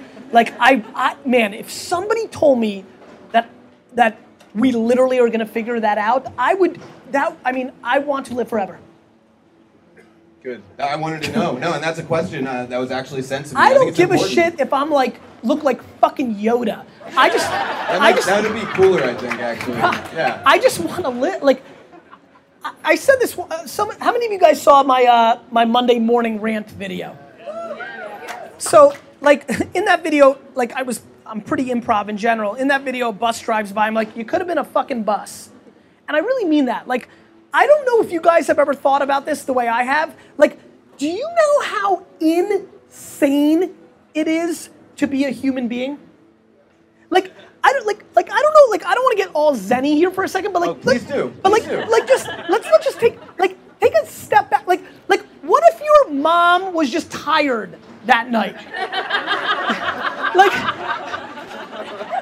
like like like like like the the the math behind actually being lucky enough to become a person? You're the chosen one. it's you're it's it's be- it's like it's insane. And so i cherish that. I recognize that. I believe in that. I believe look like i'm glad that i'm a, like i don't want to be a fucking dog. Like i don't want to be a tree. Like fuck those things. Like i'm so pumped. Like we're the ultimate. Like like and and so i'm super grateful and i want to squeeze everything out of it. And that doesn't mean just 24-7 hustle. I was checked the fuck out last week in hunterdon county new jersey with my i, I decided to tape an episode with my dad because i wanted to do that for him because i knew he'd get a lot of love and he loves it. You know but but i was checked out. I, I you know when i work i'm in it but i'm you know from 1 p.m. to 4 p.m. on Sundays, this entire fall and winter, you could call me and tell me, Gary, if it's second quarter Jets and you text me and I take out my phone and you say, Gary, if you text me back right now, I will give you $40 million. I will literally not reply. I am fully all in. That is my complete escapism. I need that. I love that. I'm always scared that I talk so much about hustle. You know, here's a good example. Lizzie and I have made it a very big point to be very private about our children. As you guys know, Misha's six, Xander's three. It's kind of, you know, there's a couple, but it's like really, I mean, Xander, I don't think anybody's ever seen that dude, right? Like, I don't really, you know, I don't share that. So I get some pushback of like, Gary, you say family first, but you don't, it's because I don't talk about that part of my life. Like, you're not gonna hear a whole lot from me on the weekends. You're not gonna hear from me at all seven weeks a year when I'm doing last two weeks of August. I'm not gonna be talking with you. There's not gonna be Ask Gary Vee shows. Like I'm all in doing that, and and starting in the fall, you're not gonna hear from me from five to six p.m. every day because I'm gonna go home and spend an hour with the kids and either give them a bath or eat dinner with them. Like I'm doing a lot of it. It's just a part that I'm not communicating. And honestly, I wish I could. The truth is, I wish I could. I actually wish I could do a little bit more of it. I'm passionate. It's not just a Lizzie thing. I'm passionate not to do it either. To, I think too many people are overexposing their kids. Not normal every day, but like if you start getting some level of attention. But I only wish I did because I wish I could show a more rounded story publicly to everybody so that it doesn't feel like, especially after I go and say, I fucking outwork you, fucking suck. It's like shit. You know, like, like, you know, I'm playing my life. Everybody's got, you know, I can work 18 hours a day or 24 hours a day when I'm doing it because I love it so much. Like me being me, doing me, doing this right now, having that meeting, like having that meeting 24 hours into being, doing my thing, that's my oxygen. Like, like I, I, I'm so blessed to be doing what I love. Well, and I think the, that it makes sense to us that we don't see that part of your life because in in what you do when you're you know running your business, you're all in. When you're with your family, I think it's obvious to everyone that you're all in. And when I'm watching Jets, I'm the most all in. There's a really good story I've never told. The Bills played the Jets two seasons ago. There was a Bills fan in the front row in front of me. The Jets came out and blitzed them. I was bombarding this dude and his dad, like making it really like I get pissed when other fans come into my section because I go to a lot of road Jet games and I get my ass kicked and I hate it. And it's being a, going on the road in an NFL game and wearing the other team's jersey. It's just not fun, especially when you lose a lot. And so I'm, I try to make it uncomfortable for the uh, opposing fans. So anyway, no big deal. I really fuck with this guy. Like, you fucking suck. Fuck, Buffalo's a shit city. Fuck you. All this this stuff. This guy's like 27, right? And his dad. I make it really, I'm like, get the fuck out. The Jets are blitzing him too. It's like 31. Like, Jets uh, had a wonderful afternoon. I'm like, get the fuck out of here. Leave now. Like, they leave. He's super uncomfortable. I'm literally the worst version of myself as a human being as a Jets fan. There's no doubt. Everywhere else, I really feel good about the way I roll. Jets, there was a 14 year old Patriot fan five years ago walking by me. I checked him into the fence. like, it's so ridiculously inappropriate. You guys have heard of the, of the uh, term uh, beer muscles, right? Somebody gets drunk and wants to fight. I literally have sports muscles, right? I'd rather get my ass kicked and go unconscious than to let somebody like make fun of my jets. Like it's crazy. Anyway, I drill this guy. Like six months later, just doing my thing on Twitter, engaging with everybody. Guy goes, "Hey Gary, where are your jet tickets?" I'm like, "Oh, 50 yard line." He goes, "I fucking knew it. You're such a piece of shit." I'm like, "Oh shit!" It was the worst. It was like when the two worlds collide. I'm like, "No, no, no, fuck." I like DM'd him. I'm like, "Oh, fucking be your best friend. I'm sorry." Oh man. It's like I come out of that bubble. So like that's the place I'm like the crazy. Like I'm crazy. AJ just moved into his new home last year. His next door neighbor came over to watch the game. He like mispronounced. he like mispronounced the player's name. I dismantled him and made him leave the house. so it gets a little weird. No, it's true. I, you know, before the interview, obviously Gary has a lot of content, so I read as much as I could, watched some videos. But the best stuff I got was talking to his assistant, Matt. Oh yeah. Oh yeah. Oh, Yeah. go ahead, go ahead. I'm DeMeo, interested. DeMeo told me some stuff. So uh, some of it I won't mention, but uh, what he I did say is, you know, I asked him what gets Gary down. You know, what kills Gary? Uh, what really like ruins his week? And I was expecting, you know, maybe you lose a client or uh, pretty much all he cares about is the Jets in regards to uh, tough times. He says if the Jets lose, you can tell by how Gary's walking around. He's sad. He's pissed off. He's a Jets fan. So it, it's the truth. The funniest thing going on at Vayner now is when the Jets lose, literally at 4:09 or at 7:30, all of a sudden you just see this huge inbox of people canceling meetings with me on Monday. decline, decline, decline, cancel, cancel, cancel. Uh, well, now we're gonna open up to questions. Maybe we'll get 30 minutes of this. Yeah, let's do it. good? Yeah. Let's just we're gonna go. We're just gonna Carl- go. Carl has the mic, Carl, so- I want to just basically kind of, and you can't pick every first. It'll take forever. So like, all right. What would be the best way to approach someone like you or an angel investor who is maybe somewhat hard to get to Yeah. or get their attention because you're just doing so many things? And an email is you're not going to read the email or you're not going to watch the video. I'm gonna give you like the best way to I'm, you. I'm going to give you a really, really good answer that a lot of people here are going to think is not practical, and I believe leads lends itself to why I think a lot of people here won't ever build a big company. The number one way to pitch me or other prominent angels or investors is to not ever pitch us and have us come to you. It's just, it's just so crazy. Like, like, like. First of all, the amount of people that are really good investors that are investing right now on things that don't have traction is very far and few between. What you should recognize, in my opinion, is oh my God, there's a lot of people that want to be angel investors now because everybody wants their Facebook. There's a ton of dumb money running around. I need money. Of course, you want me or sock or more. Like, I get it. But fuck, first let me sell the guy who made a lot of money in real estate who's going to give you a hundred thousand because you're his Mark Zuckerberg, right? Use that money to actually be successful and then have leverage to have us come to you. I really believe the thought of like nobody who's at the top game, even the second tier, is interested in hearing your idea. Ev- You've never done a seed round lately? we do a ton of seed, but I'm not doing that. My team's going through a ton of stuff. You're gonna have to win with Phil or Sean Chang to even get it to me. And we'll still do seed. Even my new big round where I gotta write five and ten million dollar checks, I'm still gonna do seed. It's my DNA. I like it, but I don't love it. You know what I mean? Like, and you'll and it'll never start with me. You know what I mean? Um, so that's just you know the good news is Sacca's got Mazzeo, I got Phil. Like you can get there, but you're not. You're getting a different person. One, which is, has a whole different dynamic. Um, I still think the way to go is get the fastest money in. There's a ton of dumb money, tons. Everybody wants to write a twenty-five thousand dollar check to an idea. Get the money, execute, use it as leverage. Yeah. I'm gonna Let's get go- a let's go question over right here too, but does anyone in the back have any questions? Anyone in the far back? All right, cool, make it over to y'all. Hi, Gary Stewart Hardy. I'm nervous as fuck.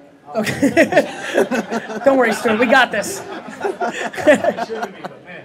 Um, so I run social media for two people for Tito Ortiz, is Jim out Beach, and I run social media, social media for Veteran Beer Company out of Chicago. Awesome. With you, Closer to the mic. with you having the background, you know, wine library. On social media, especially Instagram and Facebook, for uh, the beer company, Yeah. what can I do to to get us to get us more engagement and more followers? Right now, my plan is to ship out, you know, free or whatever beer to people that have, you know, big accounts, get them sponsored, you know, get Yeah, of course. What, what would you tell There's two. There's going to be two tactics for, and Instagram's the right place to be playing. There's two tactics, right? One, and one's got a nuance within it. No question, the Instagram celebrities are disproportionately powerful, and and there's two versions for you. You need to go to all. You need to go map the, you know, 50 to 200 beer celebrities, and these are people that are going to have a thousand followers, four thousand, nine thousand. Then you've got the whole world of like very attractive women. Can you get one of them and pay them five, ten thousand dollars for them because you can get a huge play there? And then there's a whole bunch of mix of everybody else. And so you've got that world. Influencers is an incredible gateway to awareness, to customer acquisition. The arb around that, the arbitrage around that is going to come in the fall, winter when Instagram's got an ad product and you can use Facebook's entire back end and you'll target, you know, craft beer enthusiasts and you'll show up in the feed and you're going to use money that way. So Facebook's going to get your money, influencers are going to get your money. Um, I think that you need to be smart about other things, including way too many people are being lazy and not getting educated on the five to ten hashtags that they should be putting into every post that gets them organic. Uh, um, so you know th- those are very simple, hardcore tactics. Go ahead. And then last follow-up Yeah. has nothing to do with it. How many more quote pictures do I have to make of you to get you to hire me? How many more quote pictures of me do I have? Do you have to make for me to hire you? Yes. So do you live in this area? Yep. Well, listen, we're about to hire an outrageous amount of people in LA because we have a lot of new business coming. So you should email me personally at Gary at VaynerMedia. Here's what I can promise you: I will fast forward your process to getting that back. You got it, man. Stay here for a while. Let's let yeah go to Dan. Let, us stay in this area. No, or yeah, stay here and then we'll just keep going. This way you don't have to back bounce back and Thank forth. you so know? much. Gary, first and foremost, I just want to thank you. I want to thank you because that Macho Man, you know, that, that excuse me, that Ultimate Warrior Hulk Hogan thing you brought to me at VaynerMedia's office in New York when we met is still one of my favorite things in my office. So I appreciate it. You know, what I love is actually meeting people and learning from them. And one of the biggest things, that, rather than a question, I just want to say that I really learned that you're a real person. Because over the years, I've met a lot of high-profile people, and you find that they're one person on stage, and when you get to meet them sort of Sure. off stage, away from stage, they're a completely different person. Yeah. And in the 30 minutes that we, met, we chatted a little bit, I really found out you're the real guy on stage as much as off stage. And that, that really fired me up even more. And then I got on a plane from Toronto at 6 this morning to fly here just to be for this. I'm flying right back tomorrow. So all I want to do is thank you very much for everything you do and inspiring everyone here. Thank you, brother. Toronto.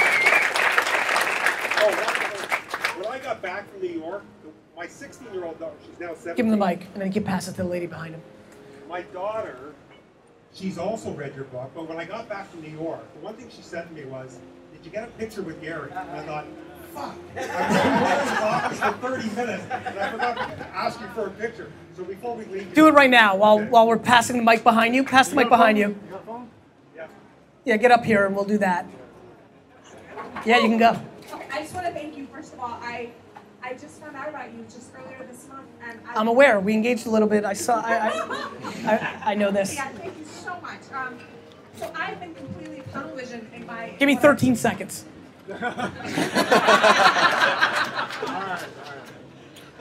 Thanks so much. Thanks, man. Good to see you. Go ahead. I've been completely tunnel vision in my life and my career, and so I have absolutely no social media experience. I just joined Twitter a couple weeks ago. Yep. And so now I'm finding I'm, I want to go into this whole new industry. Is it better, do you think, for me to align with? Because I just read Crush It. I just heard it on audio last night. Thank you. Um, is it better for me to try to learn this out organically? Because I love learning. I, I, I've been obsessed with it. Sure. I started, and I love it. But is it the whole go slow and speed up because you got to go faster? Is it better for me to align Slow. with someone who knows Slow. what they're doing? Always, right? Like, who do you want to learn basketball from? LeBron or fucking Lashmam, right? like, so always. I, I think the more interesting part is, and and this is where I think you know we can connect on this. I also, as you can imagine, as you're getting to know me, I get super pumped. But the reason I think I've been successful is as soon as I get super pumped, I get super slow right? And so, like, look, everything's gonna be there. Like, you know, the nice thing about this space is you might be behind on Instagram and Pinterest and Facebook and Twitter and Tumblr, but tomorrow, Schmooga is gonna come out, and you have just an equal chance as I do to be good at it, right? You know, Meerkat came out. A lot of my fans are the disproportionate leaders in that space because they moved quickly. I mean, literally, like the 10 people that are winning on Meerkat are literally people that were ask, watching Ask Gary Vee during episode 60 to 80. It's crazy for me to watch. So I tell you two things slow is always better. It just is. Slow is a more guaranteed factor to success than fast. Fast feels better in a lot of ways, but sl- I, my answer would be slow. I think you should follow a lot of different things, see what feels right to you. But most of all, don't be a headline reader, be a practitioner. Get every account, try things, follow people, do things, put out content, taste it. Thank you so much. You're welcome. We're off to Twitter. Go out to Twitter. Have the mic. Go on Twitter. Oh, my Crispy Agamino. At Crispy Agamino. Very nice, Carl. Thank you. Yeah, pass it. Let's just keep passing in this general area. Oh, hey man, how are you? My name's Ellie Gamo. LA? LA Gamo. You live in LA too? No, I live uh, Southern California, San Diego. Fuck, that would have been way better. LA from LA. All right, so you're LA from SD. Yes. All right, good. So you know how you said hire fast when you're going. Closer to your mic. mouth. You, you know you said hire fast Yes. when you're growing? Yes. And you said you, you, hire, you hire anybody, right? Yeah. So my question I mean, anybody that's qualified through like the interview process. So Not like, question- oh, cool. Yeah, yeah. so my question is, what do you ask for in an behavior? You know what? I actually have no fucking idea at this point what people ask when I interview. Like tonight, all I'm trying to do is figure out what makes the person tick. I actually think it's my responsibility to make it awesome for you, not for you to prove it to me that you deserve to work here. I think that's where bosses fuck shit up. You these are people that are coming to work for something that you're driving. So I actually when I hire am less worried about you in, impressing me. I'm trying to figure out what makes you happy and do I think I can deliver on that. Um, so I'm asking a lot of psychological questions. I ask a lot of questions about siblings. I ask questions about ambition. I ask questions about history.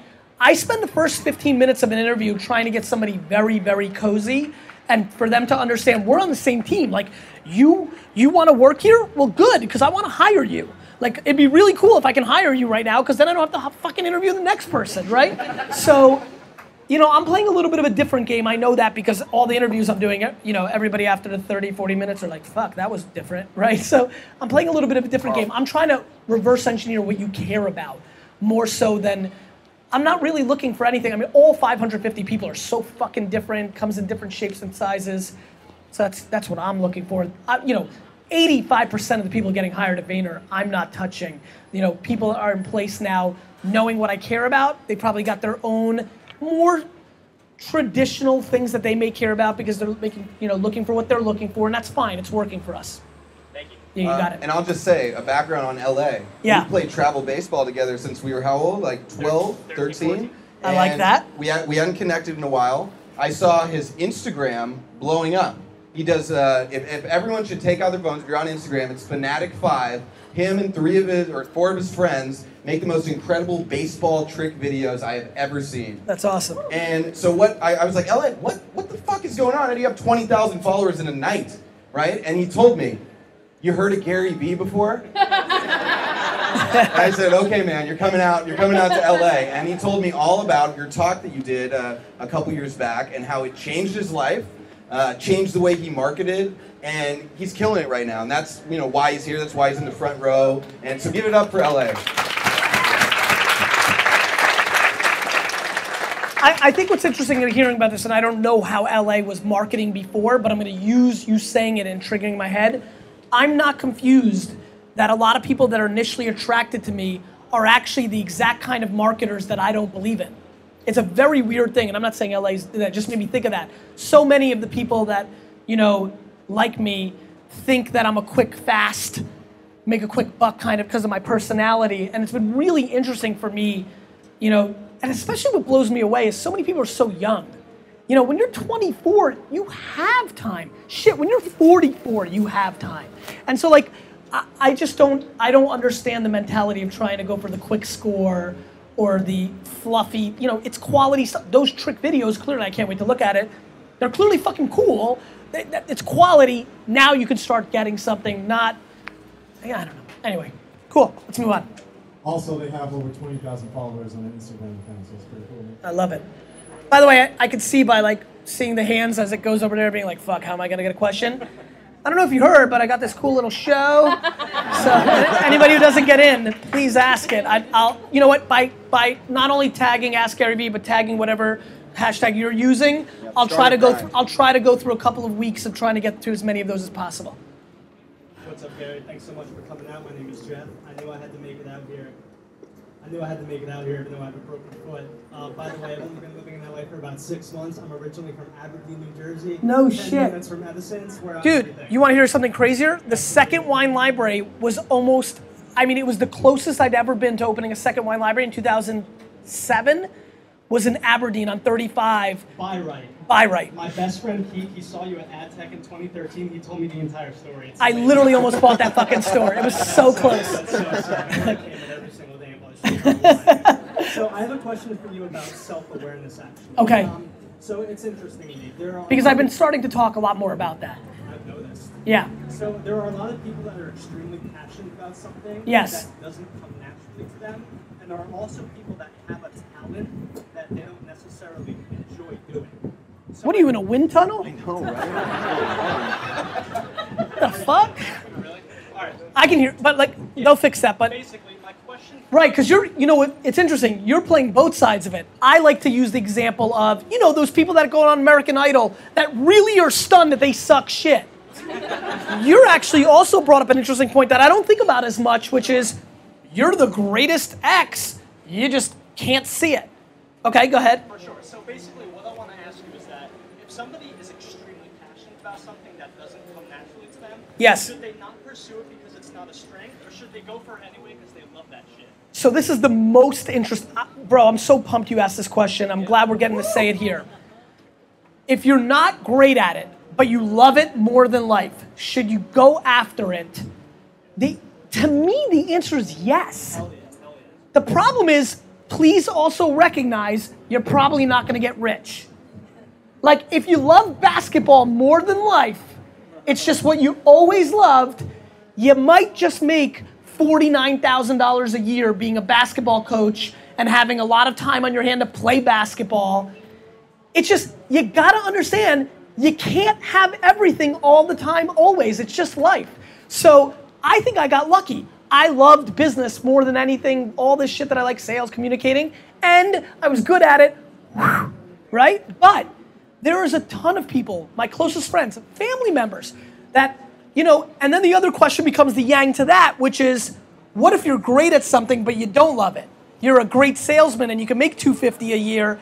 Look, everybody has to make their own decisions. Not to mention, why the fuck do you have to make one decision for your entire life? Maybe the game plan is you do something you don't love for seven years, you save up some fucking money, and then you spend the rest of your life doing what you wanted to do. Like, I don't know, I think as we're getting healthier, living longer, like, I mean, man, when I was 16 thinking of a 40 year old, that fucking person was like dead, right? now it's like shit, right? Especially because I've started hanging out with real ballers who are like 76 and 82 and like fucking 79. Like, they're like, all right, in 10 years, I'm like, in 10 years, you're gonna be dead, dick.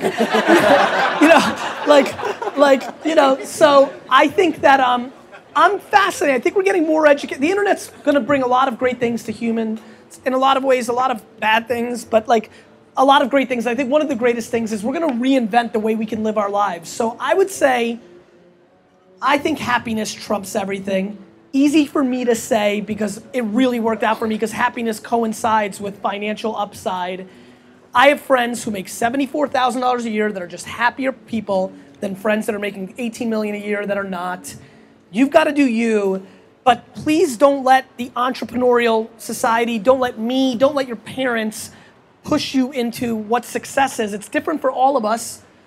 But and this is the big but, you got to be self-aware about it. Like you got to know that, you know, like you know what I don't like? Complaining. If you know you've decided you want to make money and you're to do it for 7 years, I don't want to hear you fucking complaining about it every day. Like shut your fucking mouth, work for 7 years, save us money and go fucking surf for the rest of your life. So, that's where my mindset's on. Like go all in on what this like too many people make a decision and then cry about their decision every fucking second. You made a fucking decision, own it, live it, sleep in that bed, move on. You don't like it? Change it, dick.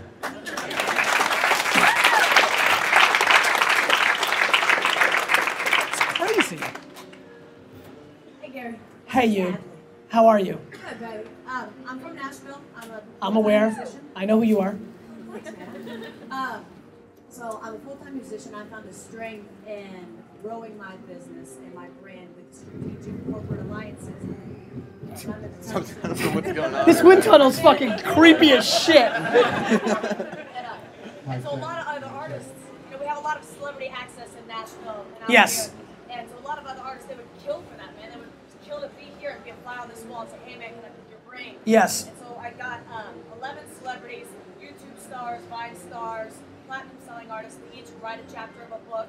It hit a Yep. bestseller list on Amazon today. Congratulations. So, but am I trying to teach too early? There, there's a slight demand, but I'm worried about brand confusion. So you, so you're worried that you're going into like, and I need to ask you some more questions. Are you saying that you're already making the transition into, I'm an artist, I was an artist, I am an artist. I'm going to teach you how to do things as an artist. Yeah, absolutely. Here's what's working for me. Be it you're a part of this journey, you're watching me do it. Yeah. People are asking questions. This one's a challenging one for me. I understand what you're saying. Like, you know, and I've been on record saying like there's way too many under 30 year old gurus who haven't done it yet. What the fuck are they selling their expertise on? I mean, look, your story is interesting, right? You were on season two of The Voice, right? Yeah. So like, you know, you know how I pay attention to every one of you every time you talk to me. I just really need you to wrap your heads around that. Um, you know, how much of that is the disproportionate reason that you were able to get away? Like, not everybody's gonna have season two of The fucking Voice, right? And so, like, my intuition, and I don't know you super well, is just by you asking the question, you know that you probably are at some level, but you also recognize the upside of people wanting, like, it's so hard to not be in the advice business and monetize it because so many people are searching for it. And uh, this was what I was alluding to earlier, where like I think a lot of people are selling it that haven't done it. You know, I, uh, you know, I'd much, ra- you know, I say this a lot, and this is not a diss on you. I always say to people, if you're going to read a business book, why don't you read it from somebody who actually built a business? Like Tony Hsieh has more clout. Like Jason Fried has more clout.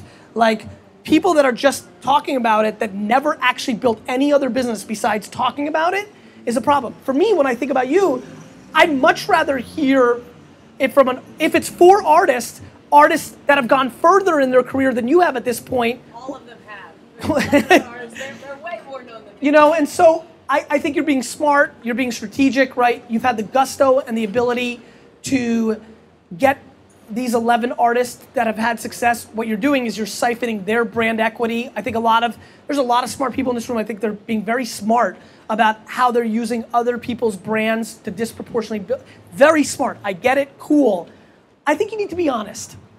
You know, I think, I think, um, I think I love Q and A. It hasn't happened here yet, but maybe I've alluded to in one or two questions where maybe I won't fully answer it. I'll say I haven't dug into that deep enough yet. Like, I think it's okay for you to say like I don't know this part, but you know, I think that too many people want to act like they know everything about everything. The reason I feel that way, if that's what you feel about me, is because I stay in a very narrow lane. Like I don't talk a lot about SEM with you because I'm not in it right now. Like you know, like I stay in my lane. And so my advice to you would be you could probably weirdly have a little bit of both, but make sure you don't fake the funk and talk about shit that you haven't done yet. S- stick there. Stick to stick to what allows me in a world where tons of people are hitting me up to know who you were. Like what are the tactics that you're using to get 11 people to write for you? Like stick to the stuff that's actually working versus what sounds right or what you think people want to buy. Thank You're welcome. Two or three more? Come on up. Yeah, this dude I saw on Facebook right on the way here. Hey Gary, quick question. Um, Yeah. The, the Oakland Raiders passed on Leonard Williams' first round draft. Yes. You guys picked him up. I was bummed out about it. How do you feel about that pick? I'm super pumped. So we, you know, I don't know how many of you are, are huge USC fans. How many people are USC fans? So I think we stole the kid. We got a player this year in the draft, Leonard Williams, who a lot of people thought was the best player in the draft. We got him at six. He was no way supposed to go past five. So I'm super pumped. And I've always wanted a player with big hair. So we finally have a player that's going to have the hair popping out of the helmet. So that, that in its own vanity reasons has me excited. And thank you so much for this. I saw this on Facebook today. Thanks, brother. This is handmade, custom. Thank Hey, I you. appreciate it, man. Thank you, man. Can I take a picture with you? Yeah, let's do it. Cool. Thank you. Thank you, my man. My bear. Also do weddings. hey, can you hold my book? Can I show you my book? Yeah, no problem. What's this weird thing this dude's ho- doing? Uh, camera. That's a Oh, camera. not Okay, gonna cool. It's fucking weird. One more, one more. Where's Oh, the bear? yeah, where's the bird? Where's the bear? Here, wait. I'll just hold him Yeah, up. cool. Let him photobomb. All right, Joe. Good. Hey, good All luck right, this year. Good luck. Hey, I appreciate thank it. you so Thank much. Hey, give me Stay well. too. Please, thank you. All right, let's keep this going. I'm gonna do a couple more, and then I gotta go. So maybe two or three more. Gary. Yeah. Yeah, go to the back a little bit. We'll do three or four back there. Uh, first of all, thank you for being here. I've been following you for five whole days. No shit. I totally, uh, I dove right in here. How'd you find me five days ago? Uh, on Facebook. Yeah. up. Was it the USC video? Uh, No, I have four friends who posted about you. I actually went through like five hours of your videos, so I don't even know where I started, but I love it. um, uh, so my question to you is, what are your thoughts on the new top level domains coming out? Like Yes. Club, Got everything. Yeah. What do you think that's going? I think it, that's a great question. Thanks, man. So this is again, this is fun. This literally, I just was alluding to it. I, I'm I'm actually weirdly paying a little bit of attention to the top level domain game, uh, but it's definitely not my expertise. Um, I was ne- I, I bought some domains back. I mean, I owned some crazy shit back in '96 because nobody knew what the hell was going on. But I kind of fucked up that game. I could have put it done probably better. Anyway, the top level domains are interesting. The world, you know, the world of like dot Vaynerchuk, dot wine, dot house, dot. I think of everything in the world as supply and demand.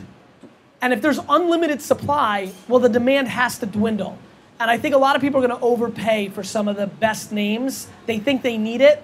Like, it sounds great to have like Gary.nyc, but I don't think so. I think that because, depending on how ICANN lets out those top level domains, I think they're breaking the supply and demand. I think if you were a domainer, it'll be the only game that's in, so first and foremost i think supply and demand gets broken they become less valuable the most interesting game i think left is will .dot com be able to hold on to this disproportionate master kind of level or will all these other domains start to chip away and then the, the cost and value of .dot coms then gets affected i don't think so definitely for the short term five ten years but further down the path it's interesting to me Do you think the customers are, are going to understand what it is from a marketing perspective? Yeah, I think. Look, I think if there's a break, if Snapchat was a break, break. I mean, first of all, that's app culture. That's a whole different thing. I mean, is app culture scarier to, to domains than anything else? Is smart technology? Is virtual reality? You know, like how Princess Leia fucking pops up. Like that shit's coming.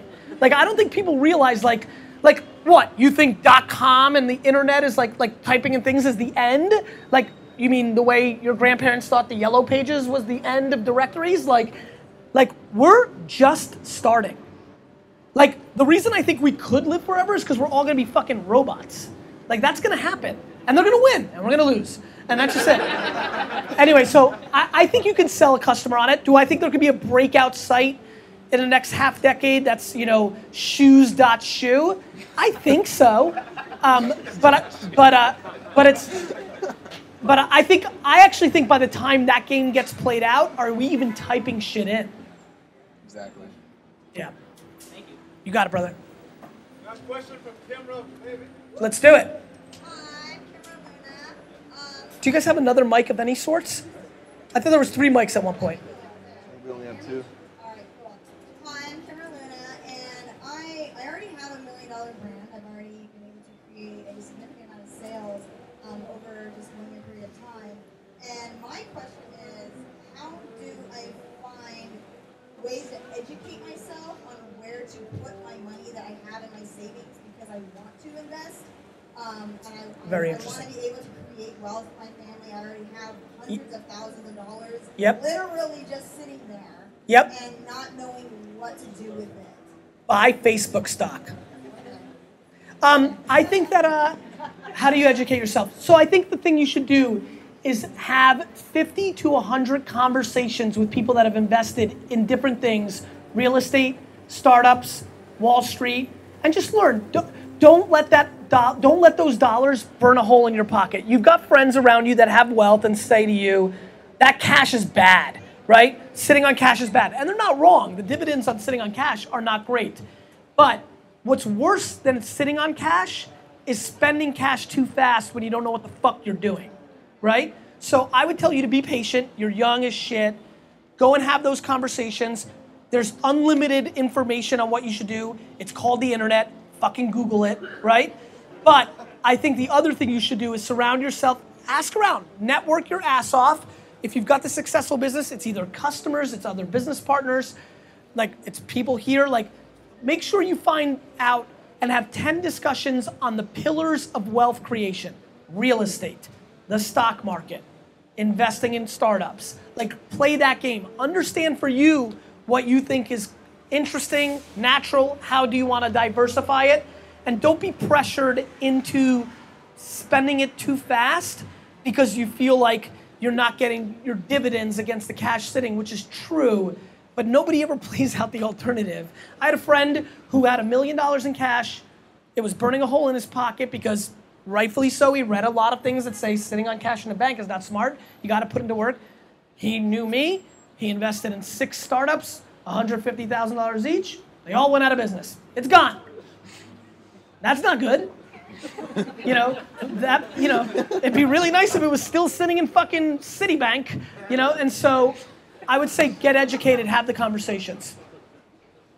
Good? Feel good about that? Yep, she does, and it's uh, kimraluna.com if you want to check it out. I love it. All right, let's keep going.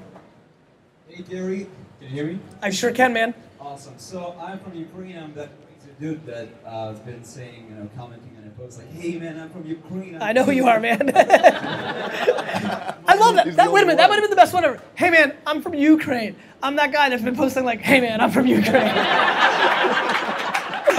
that was awesome. you know, it's awesome. Uh, so first of all, I want to say thank you. One, two, three in Russian. Спасибо.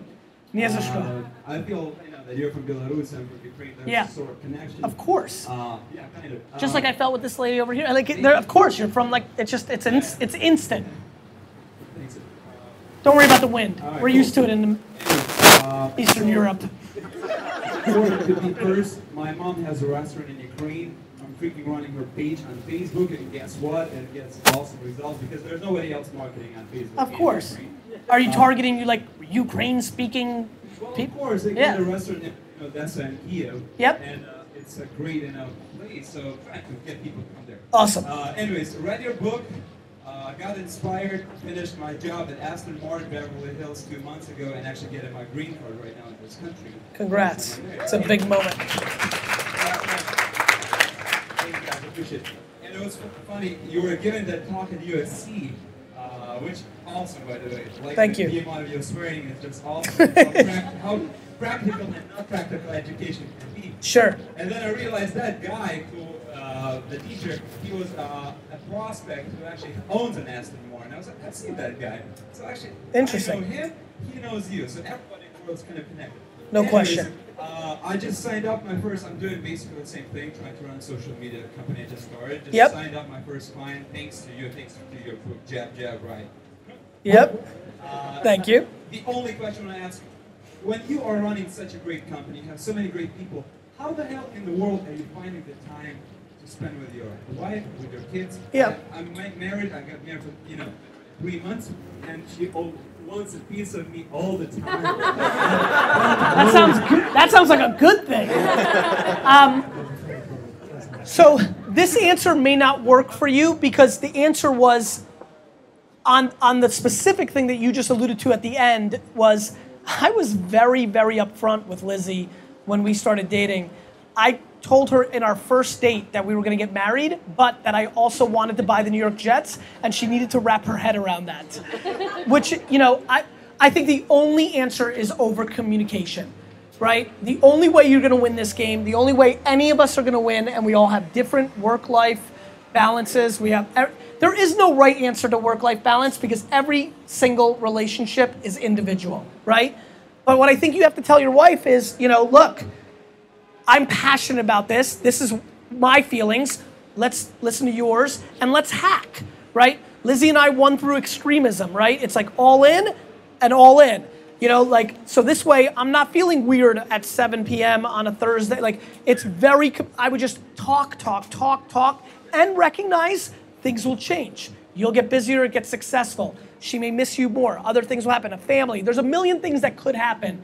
You know, and, and bad things. You know, one of the things, I, I didn't bring this up, but as I just thought of it and something cool for you guys here. One of the things I tell my employees is, I'm prepared for all the bad things that happen in your life. Like when if we're gonna do this together, it's not just we're gonna crush it and you're gonna be the CMO of Snickers. It's it's I want you to know that the kind of person I am, I'm mentally prepared, mentally prepared for, and this is gonna get weird. I'm starting Debbie Downer, but like, what if your family dies in a car accident? Like, like when you go all in with somebody, it's everything. And so there's good times and there's bad times. And we've, you know, we've had employees that started one week and then literally come in on the eighth day crying and, and came to me one story and she's like, I'm pregnant. And I'm like, awesome. And she was so happy because she was so scared because she's worked for a week, you know, and like, like, and she was much further along, you know, good DNA, I guess, or so. Who the hell? Anyway, so it's just, you know, like, you have to be prepared for everything, and that's what you have to be prepared for. You have to talk not only in the beginning, who gives a shit about the conversation that Lizzie and I had 11 years ago? A lot's changed, and I need to make sure that we're communicating every day, every week, every month, every year. So it's just communication. That's the only, only, only remedy, opportunity, gateway drug to success in a world where you want to make something, um, but somebody's lonely or whatever other variable could be going on. Yep, you got it, man. What's that? Oh, Lizzie did? That's awesome. What's the name of the company? Easy Consult. Easy Consult. Awesome, man. One more. Yeah, what time is it? 940? Fuck, okay, cool, go. Yeah.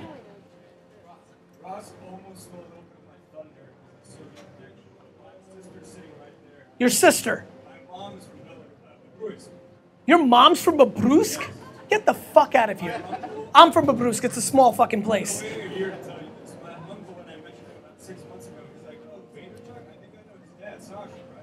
Jesus. but maybe I'll tell you my uncle's name later. You can ask your dad. I'm, I'm 100%. I'm wrapping up here. You need to come up here. I need to text my dad the name. Sure. Cool.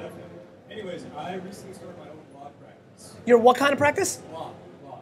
Fuck, I can't hear. Blog? Law. Law practice. You're a fucking lawyer? I'm kidding, I'm kidding, I'm kidding. Go ahead. Super saturated market. Yeah.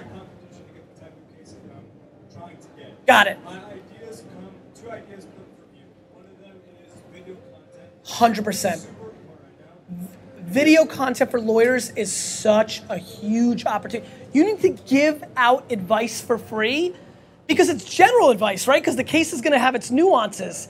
People, everybody wants to keep their secrets like they think they got something. You guys know this. I think it's why a lot of you like me. I'll give you all of it, mainly because I don't think a lot of you are going to do it.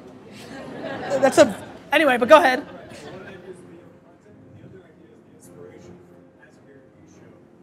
Basically, start off by putting, uh, putting up content on Facebook, on YouTube, which is me. I'm not quite a legal pundit yet, but I think showing the trials and tribulations and successes and struggles of a startup lawyer. It's sto- it's the story, man. Absolutely. And then they like you and they trust you, and like lawyers, like that's such a big part of it. Absolutely, I'm a big fan of putting out con- like you're gonna you're gonna win that game. I would also say that the audio podcast. And, and Lewis, are you still here? Cool. So like Lewis Howes's here, like he he moved quickly in that space, has done extremely well. I think I think audio podcasting, specifically in the law space, is a big white space. So give that some thought. And so like my audio podcast doesn't do as well because it's really just the audio of a video first piece of content, right? But I think an audio first piece of content in the law space has a lot of upside. Cool, man.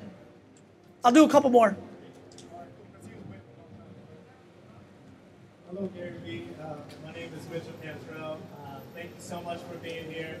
I'm an educator in the beauty industry, um, representing the beauty industry out here. I love it. So, I'm a stylist, and uh, from educating in the beauty industry, teaching people how to style hair, I have decided uh, to move away from the corporate side of hair education and beauty and education in general and start doing events where, kind of like this, where we get people who want to learn.